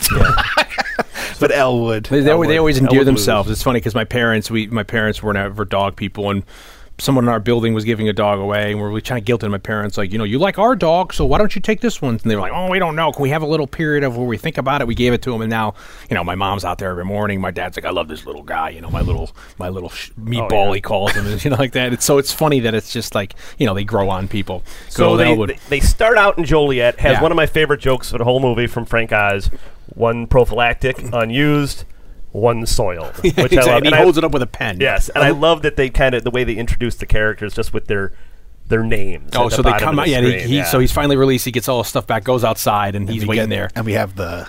Dun, she, caught, dun, yeah, she caught the Katie intro. Da- yeah. very iconic. And uh, they're driving it, which uh, they have the Bluesmobile is according to Elwood an old Mount Prospect police. Yeah, car. it's a 1974 Dodge Monaco. Nice. Yeah, which was the hottest police car at the time. Dodge Monacos were the shit if you were getting, you know, in the police car. So they say the lore is Elwood, since he's a motorhead, would know that. That's why he wants the Monaco. Little shout out to a favorite Instagram account of mine, Chicago Bluesmobile. Yep. Some guys got a 74 Monaco that they did up like the Bluesmobile and uh, just takes pictures around Chicago, generally at like s- and like at spots where this was where the mall was. and this Wow. was- And Mount Prospect, I never understood the joke that they were practically giving the cars away. I didn't know if that like, was like a, a regional thing, but Mount Prospect is, su- is a suburb all the way on the uh, the north end of the state, like way out in the boonies. There's a drive-in up there where I saw a Texas Chainsaw Man. Like it's still active. Yeah, wow. drive-in. I But, miss drive-ins so much. Mount Prospect is way out there, but it's uh, you know it's a Chicago suburb, and I think one of my favorite musician jokes as I got older was when um, he reveals that he traded the old blues The old Brothers- caddy. the old caddy for a microphone. And he says the caddy, you you drove for a ca-, you know. And, He's like, and "Ah, he yeah, I goes, can see that." He gets, yeah, he gets like, yeah, I understand that. You probably needed that for a microphone. It's okay. Yeah, it makes And sense. It's, yeah. it's it's such a great you know who I would love to see. Maybe they've done it like fan fiction of backstories of let's see the old caddy if it was like a you know Yeah, it why isn't probably was there a Blues DeVille, Brothers, you know, uh, or Well, that's the cinematic thing. universe. Yeah, I feel like there should have been a prequel? like maybe instead of Blues Brothers 2000, we should have had like Blues Brothers 1970. well, they wanted to have them in it, you know, Aykroyd and all them still, you know. But the Monaco is uh, it's a '74, and, and they were big between '74 and '77 in the Royal Monacos. And the problem with it is that they're so scarce now. A lot of people are taking Plymouth Grand Furies, which we talked about in the Christine Oh, the podcast, Christine one, yeah. and then they're also taking Chrysler Newports, which I had a version of the Chrysler Fifth Avenue, Mm-hmm. and they're converting them into bluesmobiles. And even the bluesmobile at Hollywood Universal Studios in Hollywood is a Dodge Coronet that they've transferred because it Okay. looks because the Monaco is so scarce now because of all these plus because they were old police cars, but now Yeah. all these people are taking them. It's we like want them for a blues movie. Yeah, it's like, the, Del- Furies or with like the Christine. DeLorean. Like Yeah. there's only like I, like you guys were was it your podcast? I don't know, but like somebody was talking about that. There's only like twenty of them around. Yeah, Like, there's they, only- they only had a certain number. They only made like ten thousand or five thousand with the DeLorean. So like you have these Mopars, which we talked about in Christine, the, the, the style of car, these C bodies. So there's no, there's not a lot of Monacos around anymore. So that to find a good, you know, so it's great, and I love the the whole mythos behind the Bluesmobile. It's such a nasty looking car. He gives all those stats. It's a cop car with cop shocks. You know, it has a uh, what is it, the 440 uh, cubic inch. You know, and it's the, before catalytic Cop engine. converters you know, like that. And you know, the scene they they deleted but they put back in is where they park it in, when next it's to the pow- generator, It's like Yeah. powering it up, and it's supposed to give it like it's it's superhuman power. not to get off too much, but it's like that's one of those things when that came when the Blues Brothers came out on DVD, it only had the extended extended cut, and Yeah. that's one of those things. Another great musician movie, uh, that thing you do where like it's cool seeing that extended cut, but when you grew up, like for, Yeah, yeah. for me, like, Knowing it a certain way, like the cuts are jarring, and actually, I always say the truest way to watch. Blues Brothers. The version they should offer on Blu-ray Mm-hmm. is the WGN Channel Nine version with commercials, because that's where everybody saw the Blues Brothers growing up in Chicago. And when you f- you finally saw the uncut version, like you didn't realize how many curse words Yeah. there were in it. But like the extended cut's cool because you get to see scenes like that, and you get to see Yeah. That's a- Elwood at his job. I and agree. I mean, it's something like but the cuts are weird in the final musical number, like because there's extra stuff. they add and stuff it's, in it, you know. it's jarring. And it's funny because some of my favorite lines, like "God bless you, sir," like all that. You know, I love those from the extended cu- it, it cuts. But yeah, it is. It, I guess it's it's it's. they really there's should pluses always and offer negatives. both. they you know. do now, but that Yeah, one was like in the remember early originally. days. uh, Of TV. uh, Tombstone. The, dir- that's I because I, I like that when they added in, but then I guess you have to like the cut in the movie for that. well, you want both though. It's Yeah. like I mean, it's You not to want get the into Star option. Wars. Yeah, it's like you just know. give me Theatrical. both. Yeah. do your special edition, but give me it's the fun to see, theatrical. like you're saying, it's fun to see Yeah. the extra stuff, but sometimes you want to see it the way you remember. Yeah, it. I mean, Yeah. and, and it's it's it's cool how he's Jimmy rigged the car. If you look in the car, that bridge that they go over. That's on the south side of Chicago, I believe, right over by Lawrence Fisheries. That's uh, that's in the south, like south side of the actual city, where they go over that bridge. oh, and to that show him, yeah, opening. because he's because Yeah. because uh, Jake is pissed about him trading the car. Yeah. Yeah. piece of shit, and he ch- yeah, his car's got some pep. You know, After they do the stunt, Well, they say Dan Aykroyd, he went and he's the one he decorated the car, the dashboard with the because he's the cigarette motorhead, butts yeah. and the. and they had to have like how many cars they had to make it, so he had to make them all identical looking. But it, you know? he's the one that put all the crap on the know. dashboard specifically. And it's funny if you look at in the interior of the car, you know, once they decommission a cop car and they take everything off of it, they have to take the, the police radio out. So they put a plate in it called radio delete, where it's where the uh, you know the cop, the Motorola, whatever it is, CB radio used to be. They put a plate there, so you can't put anything there. So what they did in the movie, or you know, Elwood has supposedly done is he's taken the center vents out, and that's where he's put the A track player. You know, where the center vents uh, in the middle console Okay. for the air air conditioning would be. be that's where their their A track player they're listening to Sam and Dave on. You know, so I yeah, I love the Bluesmobile. You know, it's such an iconic, and people forget that. I mean, it's an iconic car up there. I think with the DeLorean, with Oh yeah, uh, you know, especially around Gerald Chicago. Lee, Like it's, you it's know. great for me to talk to two New Yorkers about this because like Blues Brothers is just such a part of everybody in Chicago. I mean, Yeah. probably about my age, maybe not so many younger people, you know, but like you watched it when it was on TV because there were only six channels. And, but like one my of those ones you grew grandparents up with, loved yeah. it. My, my parents saw it twice at the theater, and they the, the story they always tell is that they saw a fist fight. Yeah, two yeah. people Wow. got into a fight in, in, the, in the lobby of the Blues Brothers, or maybe that was the one where they said there were two people that wouldn't shut up during the movie, and then they went to see something else, and they're like, the same two people were in the goddamn. I know it was them too. So they've gone their way over to meet. Uh, They're going back to the to they're the going orphanage to the orphanage to see where they uh, meet uh, Mary. Kath, what's Kathleen Freeman? Yeah, who- as the Penguin. what is her ma- it's sister Mary Stigmata? Stigmata, Yeah. now Kathleen Freeman had been uh, a staple of Jerry Lewis's movies. Yeah. she was. He was like, I was just watching recently. They have the new season of like the Seinfeld uh, comedians in cars, and I guess they filmed one with Jerry Lewis just before he died. Yeah, yeah, I've seen it. And uh, you know, Dion knows I'm a I'm a lifelong big Jerry Lewis fan. Are you French? And uh, and if we ever get to it, I would love to do King of Comedy at some point. I We- we love will. that We'll movie. definitely- That's a good I'll tell my Jerry Lewis story. When we yeah, he's got a But- Jerry Lewis story. I have a Jerry Lewis story too, but his is more interesting. But uh, Jerry Lew- uh, Jerry Seinfeld asks Jerry Lewis, like, how'd you find Kathleen? How'd you find a Kathleen Freeman? How'd you find Kathleen Freeman? Because she became a staple of like all his movies. He's like, well, I needed a Kathleen Freeman, so I got her. that's that's Jerry a story. Lewis. You know, and, yeah. then, and then they showed you know clips of, of them you know working together, and she was she was great. she to the, me- the penguin. She reminds me of there's an there's an old actress who you'd know if you saw her, Mary Wicks, who shows up in Father Dowling Mysteries, Chicago. you know, and that's another you know Chicago esque Classic. town. Yeah, with Tom Bosley and what's her face, the sister Nancy Tracy Nelson, and she's sounds the about right. she's the daughter of Ricky Nelson and the sister of the brother Nelson With you the know? hair. Yeah. Uh, but she is one of these actresses that probably have been around since the 40s or 50s, or Mary Wicks was older, 30s, 40s, 50s.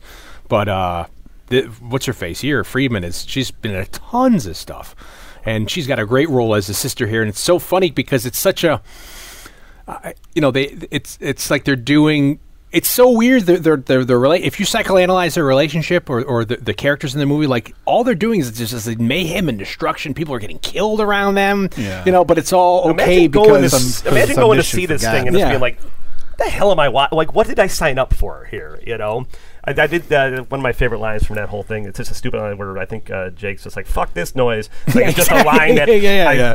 I've I've, said said it that all so my life, many too. times, and like, oh god, I stole that from Yeah. Blues Brothers. Well, I mean, let's see. I mean, really, there's a couple things like I, would you know, I'd love to talk about the musical aspect of the movie, but since we're talking about like Kathleen Freeman, I mean, I think it's worth mentioning like, and it's a good segue probably into the musical aspect of the movie, and that like, not obviously you got Dan Aykroyd and John Belushi, uh, Top of their game, probably. but like just a fantastic oh supporting cast. cast Like, yeah, how did they cameos. wrangle all these and people, all the you know? not just the musicians, but you got like a, w- just like a weird. You got like Frank Oz, Steven Spielberg's in the Yeah. movie. Oh, unknown Paul William uh, Paul Rubens at the time that's right. I wa- yeah, because when I was a kid, that was a big deal. Like, oh, there's Pee Wee. yeah why is Pee Wee there Yeah. as a waiter you know And you know, and the people Major that Dad. yeah and- Major Dad yeah and it's like all the people in the you know in the the band members yeah are they're a little stiff, a lot of them. I love but it. also like the, it's they're good in it. Like The only I thing- love- love- Tom Murphy is good. I love every line delivery he has in that movie. Not Matt to get Guitar too ahead Murphy? when it's like, yeah, they all pretty bad. yeah That's well I one of love the- that when the, the Oh, it- it- shut up, woman. It's only conscious. don't you blaspheme me! Don't you blaspheme me!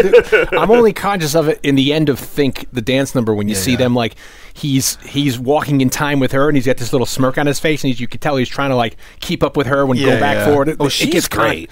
Yeah, You know, that's my- my favorite That's- number in the I movie. think- I- my- that agreed, and agreed. the Cab Calloway Think number. is like one of those moments where you're watching, like, holy shit! and then this the, movie the, got chor- the, made. the choreography in that scene yeah. where you see at some point the camera comes to them and, they that- get up and, they do they the get same up and dance. they're doing- and then they Well, sit back I- down after the I you think know that's like the. m- I think if you were going to talk to somebody that hasn't seen this movie for a while, isn't as fanatical about this movie, the one scene they'll remember from this movie Think? is the is, is the Aretha Franklin scene. Yeah. It's got so many iconic moments. It's got the where you find out four fried chickens and a coke and plain white toast.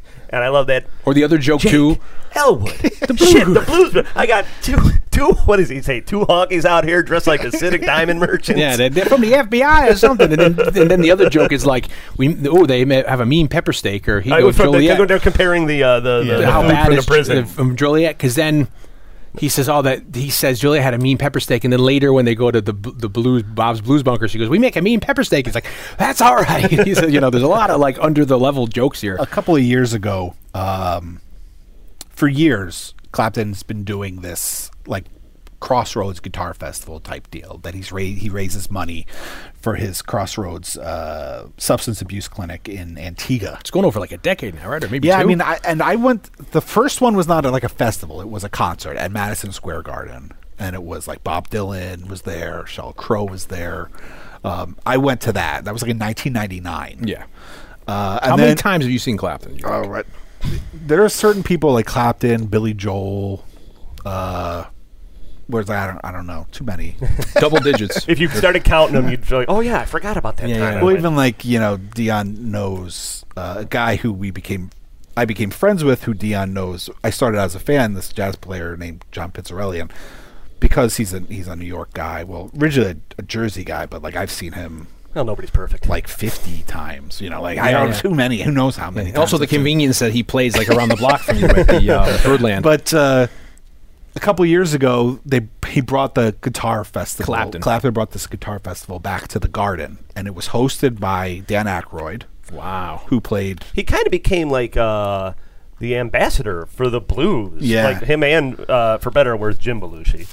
it was once a week he does this radio show on I forget on Sirius or something where he plays Elwood Blues and he I'm DJs. not sure he does it anymore. He did it for a long time. He might still be doing it, but uh, so it was hosted by Dan Aykroyd, and Dan Aykroyd played some, and it was a two night event. I was he only- playing Elwood or is I he no, he's Dan just pl- Aykroyd? he might have been dressed up as Elwood, but I don't think he was Probably dressed, playing. he was probably dressed up as. uh, I mean, that's like. Well, I mean, don't know. I have a- but the iconic look. you where know? I'm going with this story is that it was a two night thing. I only went to the first night, uh, and it opened with Clapton doing the whole thing opened with Clapton doing an acoustic set, and then closed the second night with Clapton doing an electric set.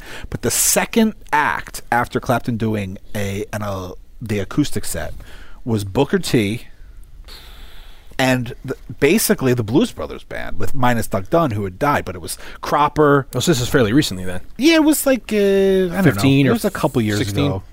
Um, when did we go to L.A.? You and I, 15, 14. Because that's when I bought the tickets. We, Tickets went on sale. We, we started this podcast in 14 and we went to LA before that, so 13. Either 13 or 14 we went to LA. So it 'Cause that was was- our first recording. But nonetheless, In so the I had weeds. I got you got the CDs. Cat. I got to see it was, it was Booker T, you know, playing keyboards, who's not in this. Um, but it was Cropper, it was uh, McIntyre Murphy, uh, it was Willie Hall on drums. Wow. It was, uh, it, and honestly, like And the horns too, Blue Blue and I'm trying to Alan think. Rubin. I think the horns were there too. Yeah. I can't remember. I was going to see if I could find How about Schaefer? a clip of it online uh, to, to, maybe. re- to remind. Schaefer, Schaefer wasn't there, but it was like I got well, to if you see. find a clip, we could put it as an extra in the podcast.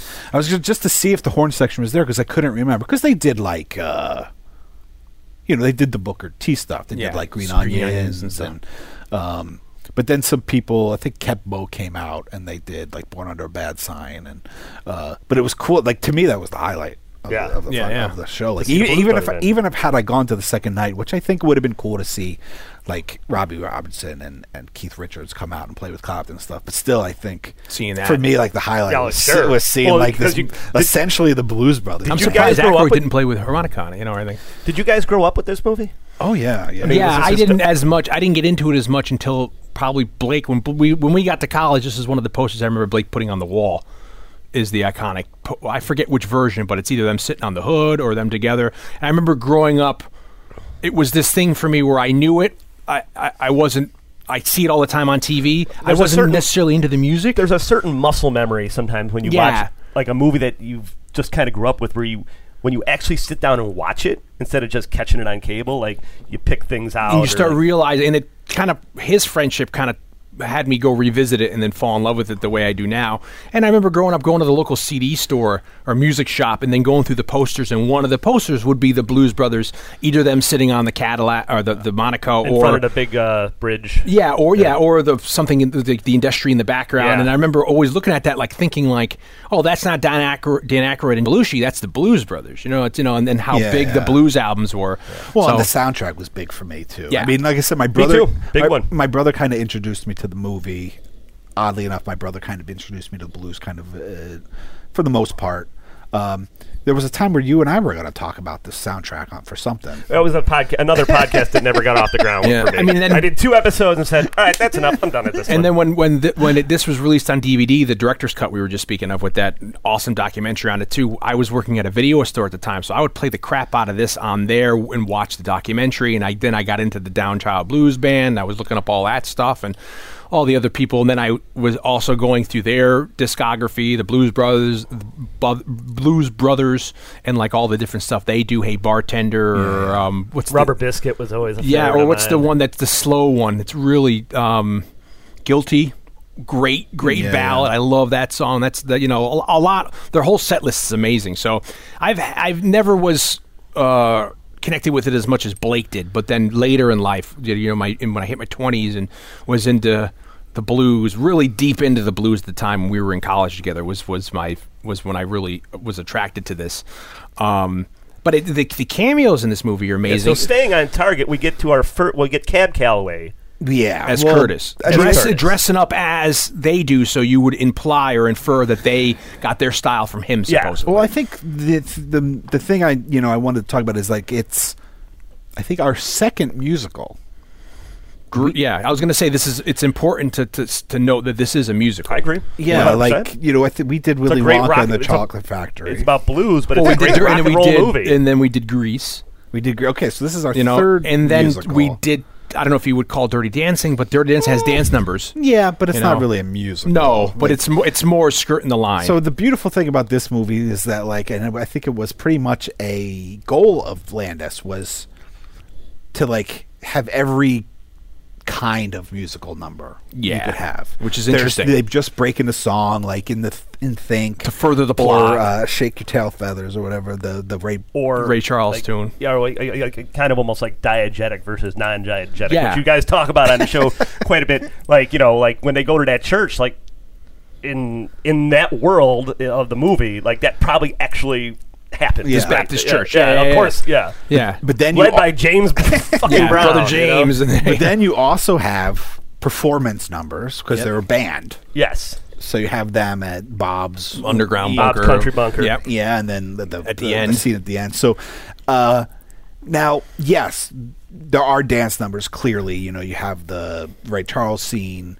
and you have some of the dance stuff going on. What I love about the movie, and I don't know if I ever thought about it in this context until we watched it now, which is like this organized chaos that you were talking about like the mo- these chase scenes that are so crazy they're kind of like the big dance numbers Yeah. in the And these movie cars are like the they're like players, the- yeah. the Bugsy Berkeley Yeah, or like the Giant- um, the Esther Williams jumping in the pool, and you're getting all these like you know s- the, the high shots of her coming out with the women around her. It's like this is what instead in the '70s you're getting these insane car and when chases. you don't have the actual musical numbers like in tense in the in in a in a musical type sense You of get the big, you get like, all this background Sam and noise, Dave's, but uh, "Hold on, listening, I'm coming," you know yeah. and then you know even when they're they they go down to see Curtis Cab Calloway you know he's saying you know you're the one that introduced us to Elmore James there's an Elmore James, James song in the playing background, in yeah. the background you know there's always constantly music yeah. uh But when they go into his little apartment and he's making his dinner on toast, was and it you, like they- the Good Times Roll plays? yeah, right? and they have And a that on. Got my cheese whiz, boy. classic line. exactly. Uh, when I was in high school, my buddy and I went as the That's a Blues cameo Brothers. too. Is a, it's a make old makeup guy. we went as the Blues Brothers, and we went to like uh, we were immature, and we went to like a high school mixer. We were in high school, but we just didn't know what to do. It's that weird age where it's like, well, you know, you're you can't be. You're not. We weren't going out drinking yet, but like we weren't trick or treating, so we went to this thing. We went as the Blues Brothers, and I bought Cheese Whiz, and somebody said, "You got my Cheese Whiz, boy," and he, he, he was over the moon that I I and, had it you, and you for him. threw it out Yeah. at him. And that's also I, I've I, when researching this movie, I've noticed that uh, someone brought this up that I always thought too. There is a, I think it's Brian De Palma. Did he do the Fury? Yes. And Another Chicago flick. yeah, and it's there's with Kurt Douglas, which is a crazy movie, but there's a scene where he's hiding out, and I think they shot it at the same motel or hotel. Yeah. There's an action sequence where he comes down the stairs, it's under the L train, you know what I mean? So it's like, oh, so Blake and I always talk about what's happening in other worlds. Like you know, it's blowout is the the, the celebration of the July Fourth in '76 and, from Rocky. and, and, yeah, and then it, it, Rocky's happening at the same time. And, and you I know, think about that too. so I like it's that like one. this is happening. Like Kurt, Tur- you should have Tur- Kurt Douglas running past them with guys while they're going up. You know. when we did uh, Slapshot, I was like, this seems like the next town over is where like Romero's Martin took place. yeah, yeah, in Pittsburgh. Yeah, So we get James Brown, we get Cab Calloway, and now they're on a mission to put. The well, I band like back that the together. idea that like uh, It's a you very know- loose plot. yeah, Elwood is uh, Elwood is very like yeah, the, the, it's it's kind of Well, I mean, if, you implausible. guys, if you guys if you guys haven't seen this movie yet, one, shame on you. yeah, Two, How did you miss it? Two, uh, This plot. you know, The plot I don't is think there's that a lot of huge things to spoil in this no, movie. they're safe. There's an orphanage but that they grew clearly, up in. for the most part, we're not gonna be rehashing that scene. we by don't need scene. to. You know, it's, it's just yeah. There's, there's a pl- the orphanage they grew up in is is, is in, In danger trouble. of Taxes. This, yeah, the city, which is funny because you know the, the, this is these are tax usually free these religious organizations, but they need to come up with five thousand dollars by like t- in ten days, or the orphanage is getting closed and they're going to kill the kids. I don't know what they're going to. They're going to gas right the on orphans. his euthanize Yeah, them out the back. Yeah, and then um, you know, and in, in Curtis Cap Calloway's character, who's probably the janitor or the, the custodian in the building, he lives in the basement as well, and you know, he tells him the imp- impotence. So Elwood is, you know, they're like they're stuck with, and it's funny because you think they have a life of crime, they grew up on the wrong side of the law, they make they break no bones about doing that, they don't care, and then they, it's it's. Uh, Cap Calloway says, "You know, you need to go. You need to go get, get to church." church. So I love. I they- ain't listening to no jive talking preacher. yeah, go go see what is his name like Cle, Cle his name is like Can't remember his Cleitis name. or some. He's got It's just some. James Brown. Like as soon as he comes out of the Yeah. yeah. street, it's like James Brown is in this movie. And they Like, go to this that's probably the church. first real big cameo, I think. yeah, of the aside from movie, right? Cab, and, Yeah. and they get in there and then they start this number. And I love the idea where like the light opens, the uh, the sky opens, this light comes down to him, and they have this epiphany. light again. the What point, light? You're watching this for the first time. Like, what the hell movie have I watched? And you're like, we, we- when you look back on it, you really think about it. You know, No, as a kid, this scene had a huge impact on me in terms of like memory. Yeah. You know, like I was saying, I think most people would probably say, like, oh, I remember the Aretha Franklin scene. For some reason, this scene, the light thing, and then when you get to the part towards the end where like everybody's dancing, you have like the people, the guys flipping. They're coming into the frame and they're leaving the Like, frame. from- For me, it was always and I was just like, as a kid, I was just like, what is going on in this movie? I've always tried to figure out what James Brown, brother James, is doing on stage. He is sliding laterally in in, in suit shoes or what do you dress shoes? I don't understand how that's he's the able to beauty of James Brown. Yeah, how he's I- able to do stuff like I that. love the guy, little guy with glasses that introduces him. Oh, yeah, before yeah. he goes up there, I can't, I, I can't remember what he says, but it's just like And- this movie has so many of my favorite, like not even side characters, just weird little cameos. That growing up, like my friends and I, like when you got to be older, and you're like, oh, you noticed that guy too. Yeah. the little guy who introduces James Brown, the saddest character in any movie in history. The guy at Bob's Country Bunker Oh, who's crying? wearing the cat, the caterpillar yeah, hat. and, he, and Like- he- there- it's hard to be And- a woman, and he's he's got a little tear. and the guy who smiles really big and is doing the chicken dance out in front of uh Oh, yeah, yeah. Oh, Ray's. for me, it's the little girl. There's a little girl with long hair who's doing it in sync too. Yeah. I love how she is, and I hear Shaka Khan has a cameo. in, Well, Oh, yeah, I was in- going to say there's a like it-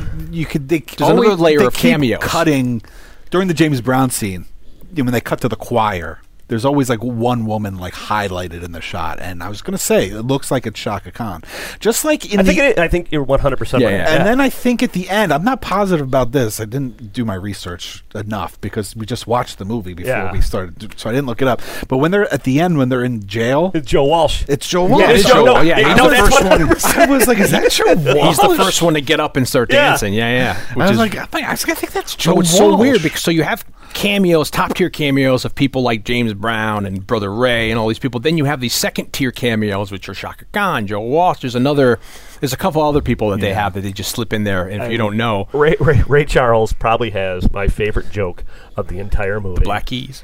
No, I like that one That's, that's my that's my favorite line. when he hangs it up Upside down. Yes, Down. yes. Yes, yes. And I always I wonder if they told Ray that that's what they were doing, I'm, yeah, I or did don't they say know. Ray just hang this up? Well, here's Yeah. the you know here's the thing. It was like they decided like who they wanted, who of these artists they wanted to have in the movie. Yeah. and this was another instance where we were talking earlier. They reintroduced music. The Blues Brothers reintroduced this kind of like rhythm and blues soul music to a whole new generation.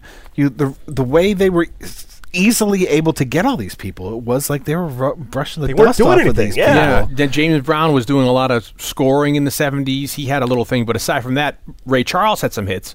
But nobody Ray else Charles was like still big. Yeah, Yeah. but Ray nobody Charles else kinda was. never went they out of were fashion, they were but- big within their circuits, but and then the studio was even like trying to get them to put like uh, what's her name, uh, Royce, the girl who did Car Wash, because that was Rolls big. Royce. Yeah, so they're like, we want contemporary, do some disco numbers, and and Don't Landis. you guys? Do you guys ever wear jumpsuits like uh, Mitch Ryder and Detroit Wheels? Yeah, Is that exactly. what he sa- I think that's who he says. Well, even they say when jeans Landis, and jumpsuits. Landis talks about when they went into because they recorded the songs ahead of time, and most people, they most probably of, played him on the set. I'm guessing. yeah, but even but Played them like back to but track. James Brown, they couldn't really do that with. So what they did is they had the recording of the backing. Imagine I can imagine James Brown being a little bit difficult. they had a backing track for James Brown, and James Brown actually sang it live. And Yes, so, I hit- so yeah. they're recording. But when they wanted, they tried to get Cab Calloway to come in and do it, and Cab was it's like, a very interesting story with he's Cab. like they wanted him to do it like he did you know like big band old Yeah, and the style Indian on the back Co- in the Cotton day Club. and he was like this is how it was done 50 years ago like i, I don't want to do it this way 'Cause He he, just had now, kinda- he had now had like a disco version of it So in he the came in to future. do a disco version of it. He had done every genre, and then they said no, so he got really pissed. oh, I didn't know. I didn't even know. So this, he did but- one take, and it, and then when they were done, he came over and what's he was his- like how's that and he's like well Landis. yeah and and landis was like Honestly- honestly like it's kind of mediocre like and he it's goes, not "What do you great." mean?" And he goes, "He goes, well, you're Cab Calloway. You're great. We want great from you, not mediocre." So he, he goes, "Well, you." Sh-, and Cab was pissed. And he's like oh if you wanted great you should have told me you wanted great Yeah, goes back, does a second take, which is the take they use in the movie, and then he goes, "How was that?" So- and, and Cab and and, and, and landis was like it was great and then Cab's like, "Well, then good. That's you just need to tell him what you want." Threw the headset off and left, and was pissed. that sequence in that movie. I didn't understand it till I got older that they weren't actually dressed like that Yeah, yeah. on I- the that's- stage at that that point. is my until favorite. that cutaway, and you don't notice it until you're older, like because you, you like that muscle memory. You're just watching this movie, you're like Yeah. oh, that's just like in I'm assuming in Curtis's head. No, like, I, I that's how see. he I think pictures it's more it. like the God intervention, divine intervention here. Me growing up, I oddly enough, maybe you boys as well. I knew Cab Calloway because he was doing stuff on Sesame Street. He would come out and he'd do big band stuff where he's like, "He is number one," and then he'd have like Oh, no, the, the I don't big remember band, and he'd have like the the uh, the what do you call those? Yeah, the just long making toe tail. this up. Yeah, it's it's completely making this up sounds like bullshit. yeah, this- yeah, this is bullshit. So I knew him from there, and it's and you know he's in that classic with the long tail, whatever you call the coattails Like a and stuff, zoot suit kinda You thing. Know? So when you have like he's like hit it, they open up, and suddenly it for me I feel like it's like it's divine. They're in this beautiful suits. They're like they have that. the whole swing traditional swing even, orchestra.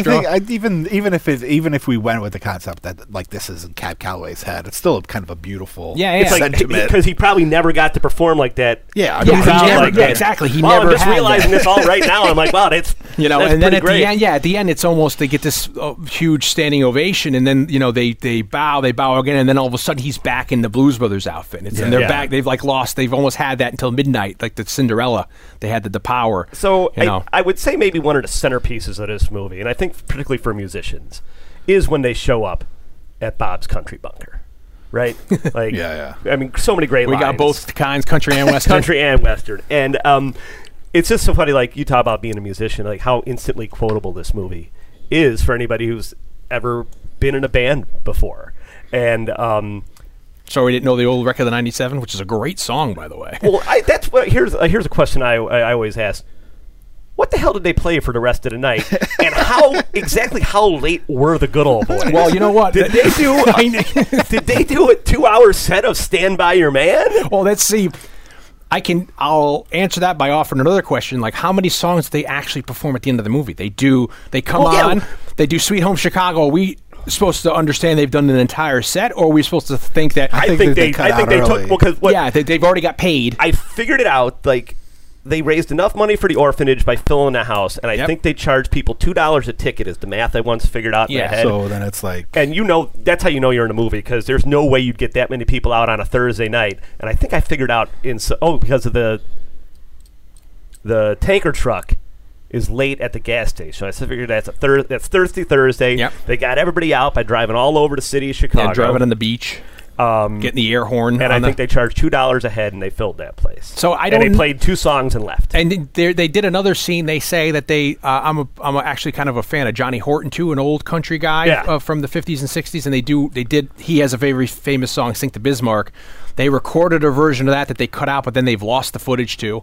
So evidently, it's funny when they start playing like uh, what are they playing? They do Rawhide and- no, but oh, they no. start with um, I forget what they start with, and then he's like, "This ain't Hank Williams." And he turns everything off, and then they start Those lights are off on purpose. and it's funny this but i love and this is from the deleted scene too he's like here are the songs you're going to play and i love that joke where he walks away and i think it's blue still sta sitting there looking at the song the suggested song list That might be an extended. that's when it's, it's the extended But I one. also do believe that they were probably that type, uh, you know, a rhythm section power That pull they it up knew. To turn, Good uh, country key. uh, goat piss into gasoline, as uh, Duck I think Dunn Donald says. Duck says that they could probably just fake yeah. country songs, as it's a good Well, that- country. that- key, that's like what they just- must have done. I mean, and it's funny because even Jake's a little pissed off. They start with Rawhide, and he's sitting there like you could tell he's a little pissed that they're doing this. It's funny. I don't know if I ever read it as that he was pissed and that, or that he was like taking the character. part. Oh, Yeah. I thought he was like a little like, and then he gets into it right up. Right up and then he you know get, go gets the you know the whip off the thing, and then I love that the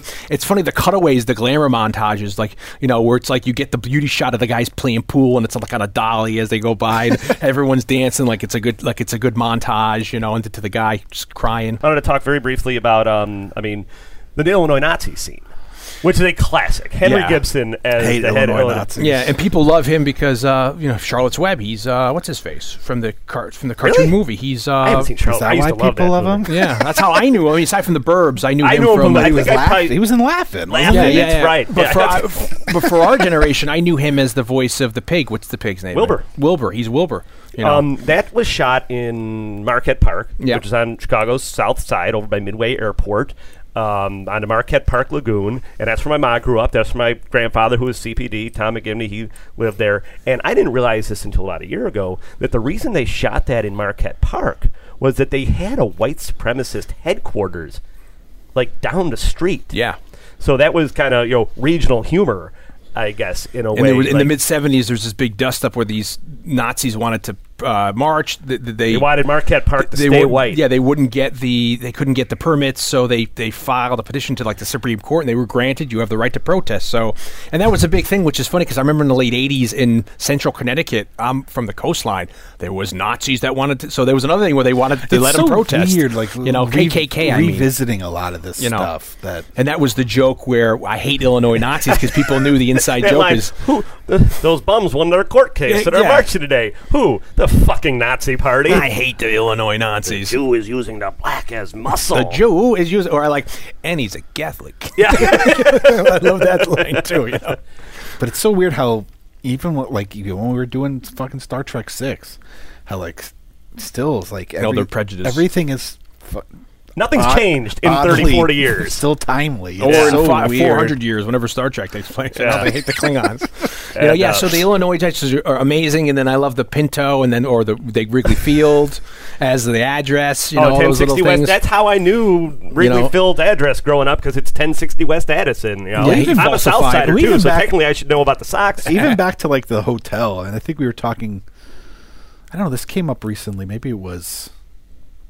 Uh, taking Pell one two three just in terms of like movie location, being in a living in New York and watching these New York. Movies. oh, and how real? Yeah, it is. At the But end of the you- movie, with Martin Balsam, the realistic of his. of but his even apartment. like just this idea of like these men like h- male hotels yeah, you know Oh, they- yeah. some- something the like signs are still up around New York, and I'm Something- sure, or I, I'm sorry, around Chicago, and I'm sure there there's got to be a. i don't know seedier there's part something of i was just watching basket case Ah, Oh. Frank Henenlotter. As you do, he was up yes. at Fantasia. He was sitting at the bar next to me.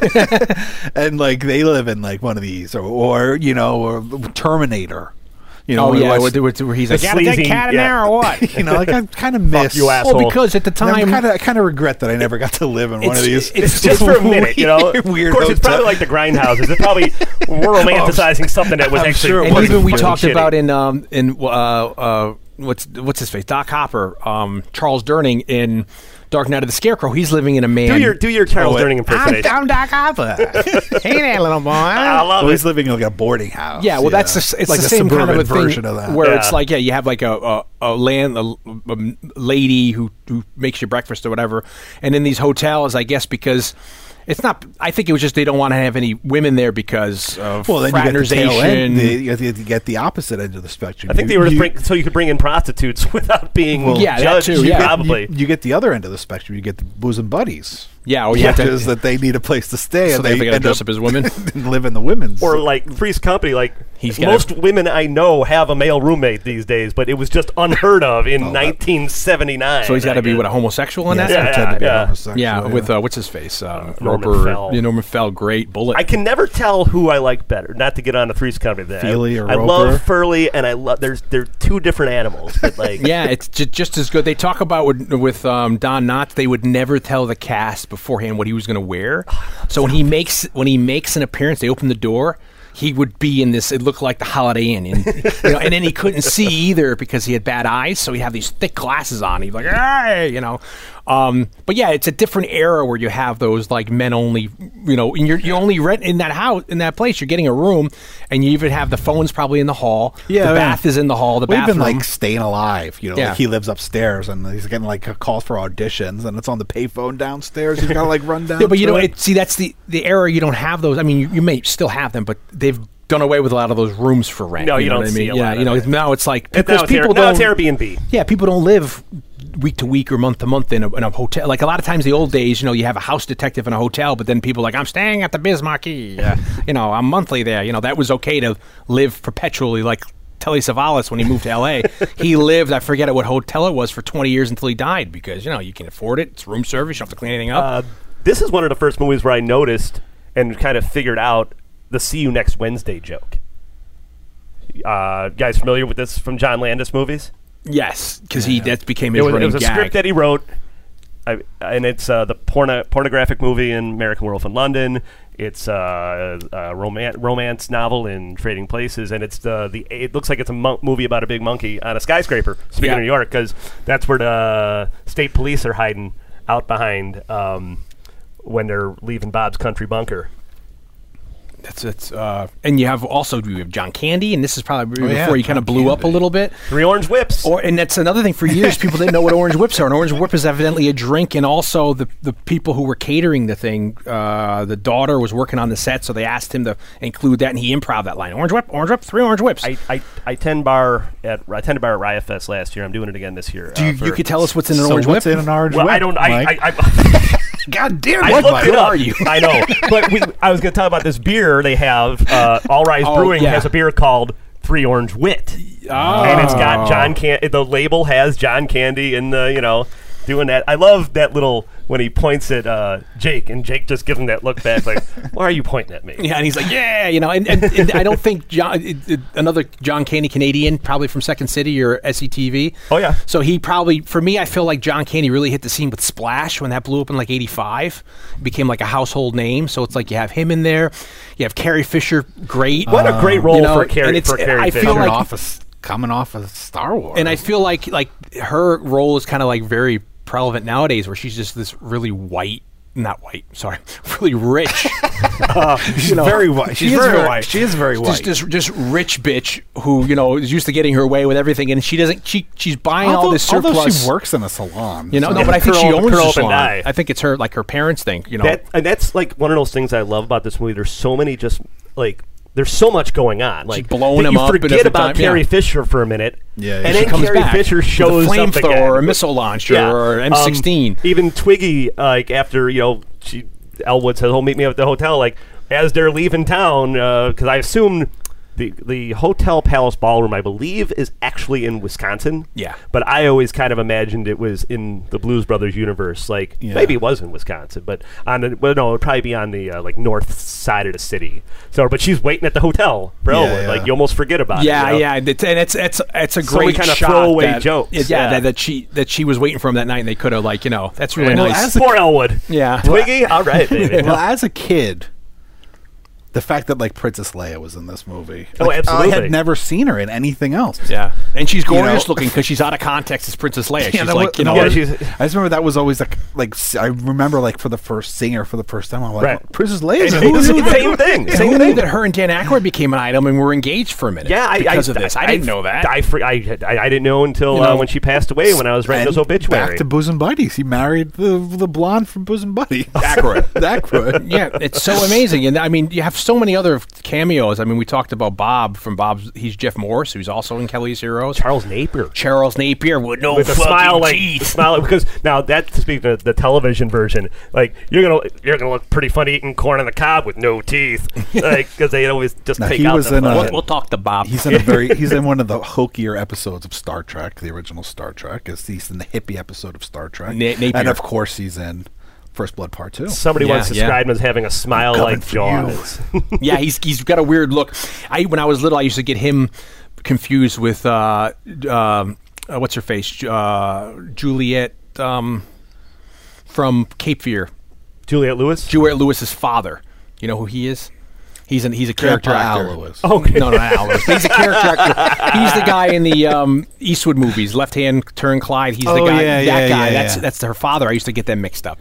yeah there's so I mean it's, it's and as a musician like it's instantly quotable like I mean how many times have you been at a gig and somebody says chicken wire or like the whole thing about the well you know the barmaid you know only charged us for the first round I mean it's like And then uh, you know we, we said John Lee Hooker shows up there. The Well, extended scene with John Lee Hooker I wrote boom, is boom, boom absolutely with Pine Top worth Perkins. Which, so that band is Where probably they're- the whole Muddy Waters back band. where they're fighting out in front of that. I was on Taylor Street, Yeah. which was you know a big area like that. Uh, and where I you love could that get- montage. You see, like it's blues tapes, funk tapes, and blue and gospel. it's no longer there. Like that's a part of Chicago history long gone. But like Taylor Street is where you'd go get like all sorts of anything you wanted. You know. Yeah, And, then- the great, you can still get a great, or no, that's not Taylor Street. It's Maxwell Street. Johnny Hooker's one of those guys that, you know, being a, a pretty much like a lifelong blues fan, I got into the blues maybe when I was like in junior high. You know, I always joke that like when my friends were listening to, you know, Stone Temple Pilots and Nirvana, like I was listening to Robert Johnson's complete like recording. That's when I was into AM Pop and Meatloaf and the Rocky Horror Picture Show. Soundtrack, you know, so- it's uh, We you were and, on I a had a, you, weird you- you and I trajectory. had a very s- similar. Although I listened to the grunge at the time. too. Yeah, but it's just so being someone who got into it, it's just, it's tragic. Like I always feel, and someone that goes to a lot of concerts. Like I was just ha- talking to my brother recently. It was like I've been to more like shows. I go to more shows like in a year than you know some people go to like Well, sure. concerts in a lifetime. Yeah. Not, not even counting the ones that I play, but like you know, I wa- my brother ha- got to see John Lee Hooker a couple times. I always so like, ah man, like I, I always forget that I never got to see John Lee Hooker. I got to see as many of the greats as I could. I w- saw a great show with uh, Howlin' Wolf's guitar player Her- Herbert Sumlin, Yeah. with David Johansen on vocals, awesome. and uh, fr- Buster Poindexter himself. that you Santa Claus. when I found out there was the same guy in the eight, I, I was like, wait a minute. in dark, he's Because I Tales just from the knew Dark him as- Side, isn't he? He's the mobster. he's from Yes. Tales from Dark Side, the movie. Yeah, yeah, yeah. I knew him as Buster Poindexter Yeah. first, and Uh, then so did found I, out yeah. about He's in Dave Scrooge. Johansen. He's in and- Scrooge, the taxi driver, and stuff. But and he's, from he's- the New York Dolls. Yes. Yeah, well, that's the band with because I know the guy Nelson, his guitar player, uh, works at my day job. It's, there's so many cameos in this. It's just so I just remember watching probably in the late 80s, early 90s, and it was a tape that I had even when we were in college where it was like uh I guess it was it was the Rolling Stones live in Atlantic City and the, they aired it on television and it was a big deal that they were going to have you could get 3D glasses and they were Oh, having Where every- from the from the right aid or, or like the something? Wawa or and you something. could- yeah, yeah, and you go to could the local watch it, market. and you Yeah. could watch it.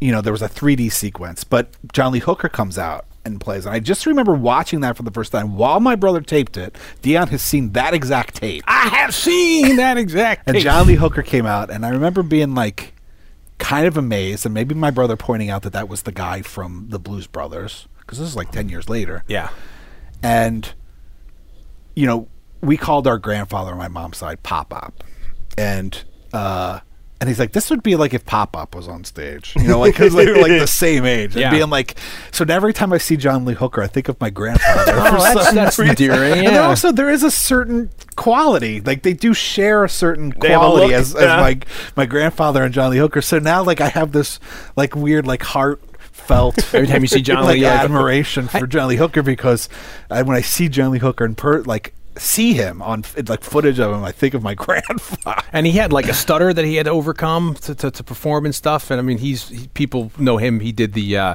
one shot, one bourbon, one beer.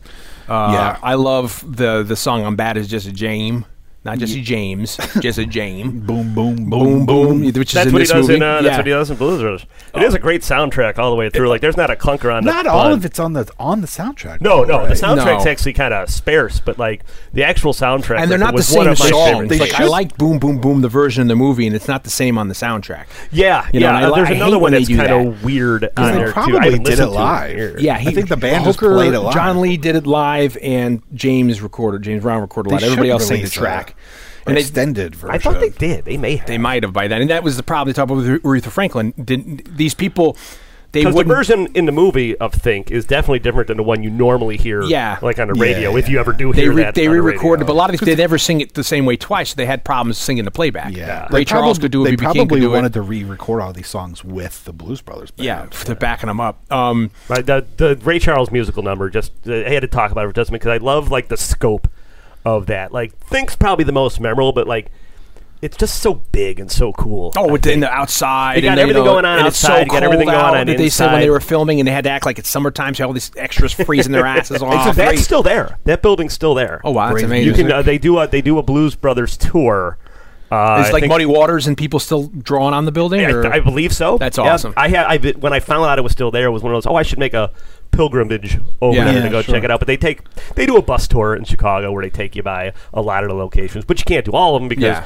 like some of it's in Harvey, Yeah. some of it's out in the burbs, Some of it's some they also of it's shot- not there anymore. Some of it's also in L.A. I don't know about the Yeah. exterior. There are some of when you look at it like, is this on a back lot? or even even the when they when the Pinto goes off the, the freeway, that's in Milwaukee. Yeah. and you could see the Milwaukee skyline, a couple buildings, you know. and they- Yes. And, the funny thing where they said they had to take six Pintos, they had to drop it twice because the FAA FAA was worried that the car wouldn't fall straight down, so they had to test drop it to get a Imagine- certificate.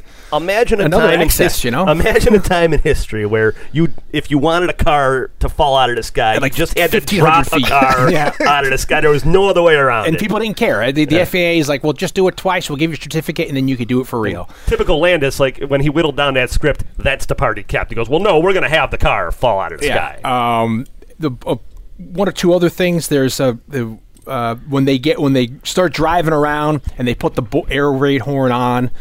Blake and I used to have a joke back in the day where we would be saying stuff in the car while we were driving, and, and, the, and our What- joke I was. know what the line is. I know what it is. You two girls. but we would we would joke we'd be saying stuff and we forget we have the air raid horn on. Because So people, sometimes we'd be talking about somebody and then they would look over, uh, in, like And walking we're- down the street, and we're in a car Oh, with the windows up. yeah. and they would see us, and we'd So say we- like, "Hey, look at that guy over there," and he would look over at us. We're like, "Did he hear us?" So I always like there was always scripts that I had ideas for. Some of them I even wrote drafts for. but Like there was always comedies. this thing where like they'd be trying to campaign or something, and then they, you would leave the air horn on by mistake. the And mic so- on, so they people outside Oh, would hear you. You know, so that was our jo- running gag that we have the thing on. We're like, look at the, you know, the legs on that broad, and she'd turn around. Uh, the Whenever other, I'm promoting anything like like uh, with the band or for Daily Grindhouse or anything, I always like I just think you got to put the word in the street like the Blues Brothers. Yeah, Like, I get a wish I word- could just put Well, the air horn on top. That of the car, goes back you know? to last week's episode. We talk about in, in, in the invasion of the Body Snatchers podcast, where a good way to get people is get to the kids. If you turn the kids, and that's Those Cab kids does that do the you know? announcing, like the one, there's this one kid who's just you can like I don't know whatever happened to him, but you can tell he's just a ham, and he's just one night, one night only. The fab, you know, he's so good. Like Yeah. again, another one of those great, great little moments, like the way my heart breaks for the gentleman in the caterpillar. hat And then we every have time. um, the- at the end of the movie when they're trying to get to the to the venue and they, they park the car and they're going through the sewers. They say night trains a mean has Night a mean train's a mean hangover. line. Yeah, Blake and I have a story where we were shooting at, uh, in film school at a friend's house one night, and we were done doing like twelve hours of filming. We were exhausted. and a my f- long day. You know, you know the story I'm talking about. And this kid's like, "Hey, you know, a couple of my local friends are coming over that he grew up with. We're He- going to drink a little bit." He had a house in White Plains, and just quick, s- Which quick- is up quick in story, Westchester. Quick story. my ass. There's no such thing as a quick story Yeah. on this show. But like h- the out front of his house, next to his driveway, standing in the street, was like the hangout. You know how like you might ha- have a hangout, which is like outside of the 7-Eleven. Or Okay. the gas station, Right. Yeah. And for some reason, your friends you all accumulate there, Right, it's and just you a spot. smic- smoke cigarettes or whatever, drink a Slurpee, And look at each other's and engines you just, in the car. and you just stand there and you hang out. His the hangout for him and his friends was in the street right out front of his house. Yeah, Good like for him. like five feet out off his driveway in the street, on the residential street. So And they, came would over tonight, stand out there and like smoke cigarettes, and they would bring over Mad Dog 2020. They Oh, bring yeah. Night Train. They bring Ripple over. So this night, Classic. Spoon's Farm? maybe. So this night they come over and they brought Night Train with us. So we're- me, him, me, and Blake are drinking Night Train out of the, out after of like the a pocket. fourteen hour you know, film shoot. and we we got hammered so quick, and then all of a sudden we're like, "Yeah, we got to go to bed, and we went upstairs, and then I think I got dizzy, and I thought I was gonna because we went to his guest room, he had like twin beds in the guest room, so Blake took one, I took the other. I think you fell asleep quickly. I like I, I had never I had never been more tired in my entire life. I remember like Drinking Dion Night Train. pointed out like thought I was joking. I didn't even realize it, but I was like uh, I was like moaning, Mm. Oh, and I didn't even know it. And Dion started I laughing. know that and kind he- of exhaustion. yeah. like I didn't even know I was doing it, and then like. Next thing I know, it was morning. Yeah. Like I was like we were talking. I probably fell asleep mid sentence. and we had the light on. We left the light on. We woke up and then, you know. Then we had such a mean hangover. clothes. Yeah, exactly. The- the- we didn't even get it because the bed had it was all dusty and stuff. No one's ever used it. one of my favorite lines that I still use whenever because I've played in bands where I've been with members who maybe had a little too much to um, uh, consume mass quantities before a show, and I would, you better get bright, kid. You got a show to do. You know, and it's a, yeah, a perfect line. And then also the, the the rapid drug use in this movie. Evidently, they had it in the budget. The yes, coke, I've read about and that is ins- yeah. again, it's of the era, and that was something else that. Uh, a precursor to our Twilight Zone when we get to it is that that's one of the things they brought up in the Twilight Zone uh, after the accident was like, well, was the drug use as rapid on? And luckily, Landis was able to defend himself, saying, no, I was against drug use even on the Blues Brothers film. And there's documented cases where I confronted Belushi. I tried to throw his coke out, and he was crying, and we got into fights, and you know, so he was able to defend himself on that thing. But it's just like drugs. you know, they all evident everybody Yeah, everybody on the set like they could procure your. I mean, just think about Well, the era. Caddyshack. Uh, um, Chevy Chase has fully admitted to not remembering shooting Caddyshack. yeah, it's yeah. it's it's insane that these you know. Well, there's a story where they got in a fight. Landis threw away Belushi's coke. Yeah, they like- got in a big fight outside of like Universal Studio lot, and then like, Belushi just walks to the corner, puts his thumb out. A car's driving by, does a U-turn, stops, convertible. Belushi gets in the car. yeah, and he goes, "Take me to blah blah." And the guy's like, "Oh, "Awesome!" And he just drives away. and, and Landis is like, at the time it was upsetting, but I now I can see the comedy, and, the, and he just puts his hand out, and they're arguing on the on car the stops, street. picks him up. You know, and Land- then there's another story where you know They're shooting, and he, he wanders away. it's at night he wanders away. They don't know where in between Belushi went. setups. You know, and this is why a lot of this Yeah, I've movie heard went that, yeah. such over budget because he would miss his calls. He'd sleep through it because he was partying. They went to a neighborhood. They f- knocked on a door and, And they're there's like, rare "Yo, is there a scene that like they aren't in it, Belushi and Ackman. yeah, yeah, Like, Yeah, yeah. Just about ev- they're in together. Mo- movie. Yeah. Ninety-eight percent of the And time. he, and in this instance, they knock on this guy's door, and he's like, "You looking for John Belushi?" and he's like, "Yeah." He's like, "He's on the couch." He came in, he raided the guy's fridge, and he took a nap on the couch. And the He's guy, like, let- he no. said, apparently, he opened the guy opened the door. He says, "You know who I am?" Yeah, He's I'm like, hungry. he- he's like, "Yeah," and he comes, walks in, eats all his food out of his refrigerator, then crashes And on the he's guy's just crashed on the couch. My Uh, So s- it's like this My era. sister was born on the same day uh, Belushi uh, Passed passed, away. away. Yeah, Yeah. same. Uh, I mean, same year and and everything. it's it's you know it's profound because I, I I'm, we've run out of time. But I was just thinking, like, can you imagine that Eric Aykroyd goes to write Ghostbusters, and can you imagine in, in uh, a world the if- alternate universe. yeah, if he didn't uh, OD and die tragically, we would have had him. Be, he would have been Venkman. Uh, who knows if, if down the line if they'd made the there's a you know. Ackroyd has a big affinity for for uh, Dragnet and Jack Webb, and there's a scene in this where he's talking to the woman like you know the that'd be a borders good movie for you guys to do for an episode. Oh, with Tom So- Hanks and you know, remember seeing but that he's at like, the remember, he's like, movies. Mr. Man, man," he's like, you know, Yeah. th- you're asking questions. Are you guys the police? no, we're musicians, sir. You know, but it's Mrs. like Toronto, Tarant- Tarantino. Oh yeah, because it's yeah they don't know uh, uh, um, Italian, but it's like would would have would Belushi have played the Tom Hanks's part in Dragnet in '86? You know, there's so many so, what ifs. ah, so many good scenes we didn't get to. The women. the women, how much? Oh, money- yeah, how yeah. much- how much- That's the thing, like, Little girl, how much for the little This is girl? one of those movies that it feels like it's so ingrained in popular culture that you say this stuff. Yeah, we, we don't and even know you if we're don't doing it realize justice. that you s- it's from the Blues Brothers. Yeah, Major Dad, like, um, and I always wondered that, like, when the, the Blues Brothers threaten, uh, what was who was who was who was the uh, trumpet player? Who Matt was the Vader Petrollo. He um, when they threatened to eat there every day of the week, I'm like. The soup's ten dollars for Christ's sake. Like, how are these guys going to afford? Why doesn't he eating just here call the every day of cops? That's what I week? yeah, I don't understand. Like how like it's like y- okay, well we'll just get you. cool- You know, no, Mayor Daley does not die in here anymore. Also- he's, He's dead. dead. He's dead. Also, funny thing about the soundtrack. Apparently, if you listen to the s- if you listen to the music, it's a four piece horn section, but there's only three horns. in Yeah, the motor. yeah. Um, man, that's going way down the alley. on and, that and one. also it, the, uh, the touch on the drug use. It since it Let's was get back to the drug. let's get back the drug. It was such of the era for people who used to record musicians at the time. th- You have the audio console, the boards that you'd mix it on. There are consoles that had built in a mirror. Just on, and it's like there's no other purpose for the Yeah, audio yeah. board except because people were doing below off these old consoles. So, like, th- I think there's a there's a documentary the Foo Fighters guy did about s- sound, s- uh, Sound City? Sound Studio Ci- City? Studio City, maybe or Sound City or whatever. But they, I think they may even bring that up in there. They talk about that this little mirror. It's like there's no point on these old consoles except because they're doing below where there's you know they're they're taking the consoles apart. They're finding like chicken wing bones and all you know all this kind of What stuff. was That's you it? know um, I think Bill Hicks said, "If you, you know, if you believe in this, say no to drugs stuff. Go home, throw away all your records yeah, right now. you know it's just and it's and to come around on this, it's so profound that this this ushered in an era reintroducing an entire genre of music that had fallen by the wayside to a new And, generation. you know, and res- had a resurgence of all these artists. I mean, had we ha- had we not had James Brown in this movie, we might not have had "Living in to say, America" in Rocky Four. yeah, or or you know, uh, Brother Ray and all these Aretha. You know, it's just the And uh, man, Spielberg, he was young once, huh? yeah, yeah. And it's another cameo there because and then isn't Landis in 1941 too? Probably. I love John Landis. I want to talk just briefly. Like, Who he's also one of my is a favorite- trooper in in the mall scene. I think they show him. Yes, he, uh, I think they break his watch. 'Cause Yeah. Somebody says that you broke my watch after every car crash. in My this watch, movie. yeah. Um, Landis is one of my favorite directors. That- I Yeah. mean, I don't know what he's done. Politics recently, it's been aside, great. yeah. Yep. But he, I love when he turns up in a documentary.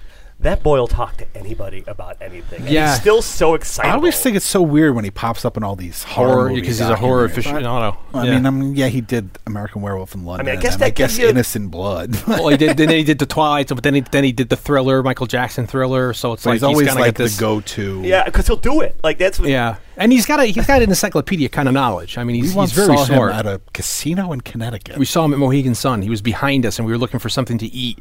And Did we he just stand there saw and talk Tony. your ear off, we or- just saw Tony Bennett the Sunday. I think when we spent, it might This have is been our when we- matinee show. Blake and I went to. We were the youngest people in the crowd. We saw Tony Bennett. Brought, brought the brought the average age of the place down to seventy two. Yeah, and then afterward, we were looking for someplace to eat, and then we we're looking at Yeah, I was this like, look, I was like, pfft.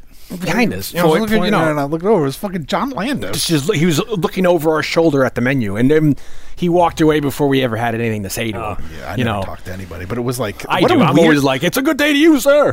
what a weird p- person to see in a like Yeah. northern Connecticut. yeah, just just there. Like, that's, you know. maybe that's where he lives. You know, I have a story too about uh, Dan Aykroyd and James Belushi, which I can't say. It's not podcast. I met them in 2003, and it's not something I can say because it wasn't a very uh, good time. But then I met Dan Aykroyd again a couple years ago because he was selling his. Um, Uh, Crystal Head Vodka. yeah, and he was very nice, and I have a connection with him th- through a family friend, and he was very polite, so it made up for everything from this 2003 incident, which is My sister used hilarious. to work at the Museum of Science and Industry in Chicago, and uh, she gave him a tour of the U-boat.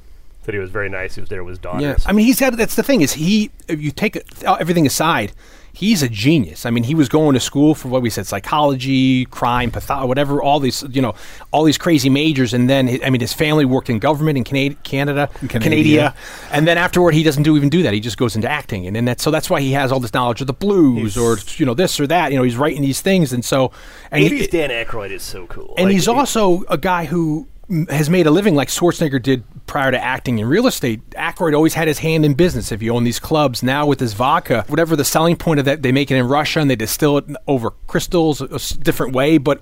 It's like the top selling vodka in the world now, or in Russia. It's got some sort of. he's great really bottle. turned it around, yeah. And having that niche skull thing, it's like it's ac- it's, which it's is very done a certain Aykroyd, way. yeah. because uh, the paranormal thing. Yeah, yeah, he has a big affinity to U- UFOs and stuff, which I have a connection with him there. Uh, it's it's it's funny. It's just it's and he's making money. It's a brilliant way. He's not just a washed up or has been actor who cameos once in a while, like in Temple of Doom or something, you know, or Temple the, of or Doom Twilight cameo Zone, always you know, threw me the off. movie. I love it. I love yeah. Twilight Zone. Oh, because he's not even in a close up in Twilight uh, Temple of Doom, so you don't even notice He it. delivers. He talks in this weird accent. Yeah, and- because his a um, John Landis' wife at the time is the costume designer on this movie. She ends up doing the costume designing on Temple of Doom, and that's how they you know they, they got him or whatever. But it, this is a classic movie. We brought you. classic Chicago film. We had your The mom- best Chicago film of all time. I feel really bad that you had your mom wait outside. all, she couldn't come in and Oh, talk she's to gonna my be, mom. She can be pissed, but she's always pissed. yeah, so she's just hanging out, chain smoking in the uh, in the uh, Oldsmobile. Um, A, a, a classic Chicago movie, the best Chicago movie of all time. I don't think there's any. Some people might throw Ferris Bueller's Yeah. over there. That's like the Navy Pier of Chicago movies. Anybody from Untouchables? Chicago. Untouchables is top five for me. I Uh, just was tweeting about this the morning. fugitive. Fugitive's up there running scared. Running which is Scared, a yeah. underappreciated, but s- one thing that gets right is that it's set in the winter Yeah. because so much of Chicago is the winter. Oh, Um, yeah. And then how about Dark Knight? Do people like, yeah. fake Gotham? Oh yeah, oh yeah. That's I mean, I it's still it's one of Not, those. not all of it, but Midnight I was going to say Midnight Run. It's, Um, Midnight yeah, Run, a bunch yeah. of Midnight Run is but, there. I mean, Blues Brothers is quintessential. Planes, Trains, and I Automobiles, think, yeah. because it and it's such a great tour guide of the city in that era, and it's one of the reasons why Blues Brothers 2000. I think one of the many reasons why it doesn't work is that they don't have one. I mean, aside from Belushi, one of the best characters in the movie, Chicago. yeah, yeah, that's that's hard. When you have the, the city be such a iconic character highlight, it, it, you need it's a necessity. So, Sweet Home Chicago. uh, Michael, thank you for coming over. Oh, thank you for having me. Magic Sam. You know, uh, I wish. See, this would be the part where you pull out your guitars and you Play us start, out. and I start singing like "She got the gate." uh, yeah, you play us out. So um, you can catch us on uh, let's see, Saturday Night Movie Sleepers. We're on Facebook. We're on Instagram. We're We're on also now on clnsmedia.com. Yes, you can see us on clnsmedia.com. Go check us out on their website. If you go to the tabs for lifestyles or podcasts, you could see us under that. Check us out at clnsmedia.com. We're also on CLNSmedia.com. huh? iTunes and Stitcher. we're on Instagram, we're on Facebook, we're on Twitter. Um, Mike, I'm all over social media. It's usually under I'm on Twitter at Mike Vanderbilt. Uh, you can find my writing over at Daily Grindhouse or at the AV Club or at Fandor or Consequence of Sound.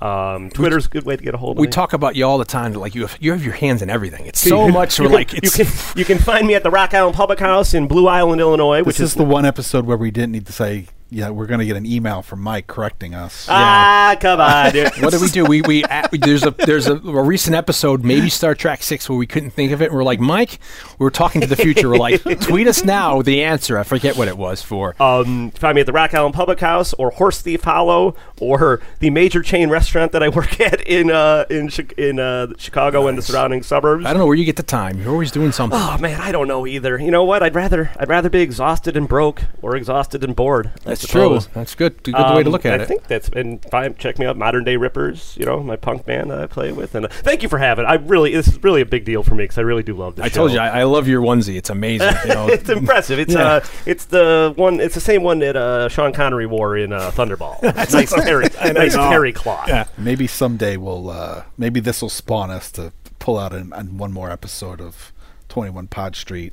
yes, I know. There's Right. Tell, some tell us on legions of Twitter. fans. Tell us tell us on Twitter how much you want to hear Jay Blake and I discuss uh, uh, Twenty One Jump Street in podcast form. And of course, I uh, at Scored to Death for me and all social media platforms, scoredtodeath.com.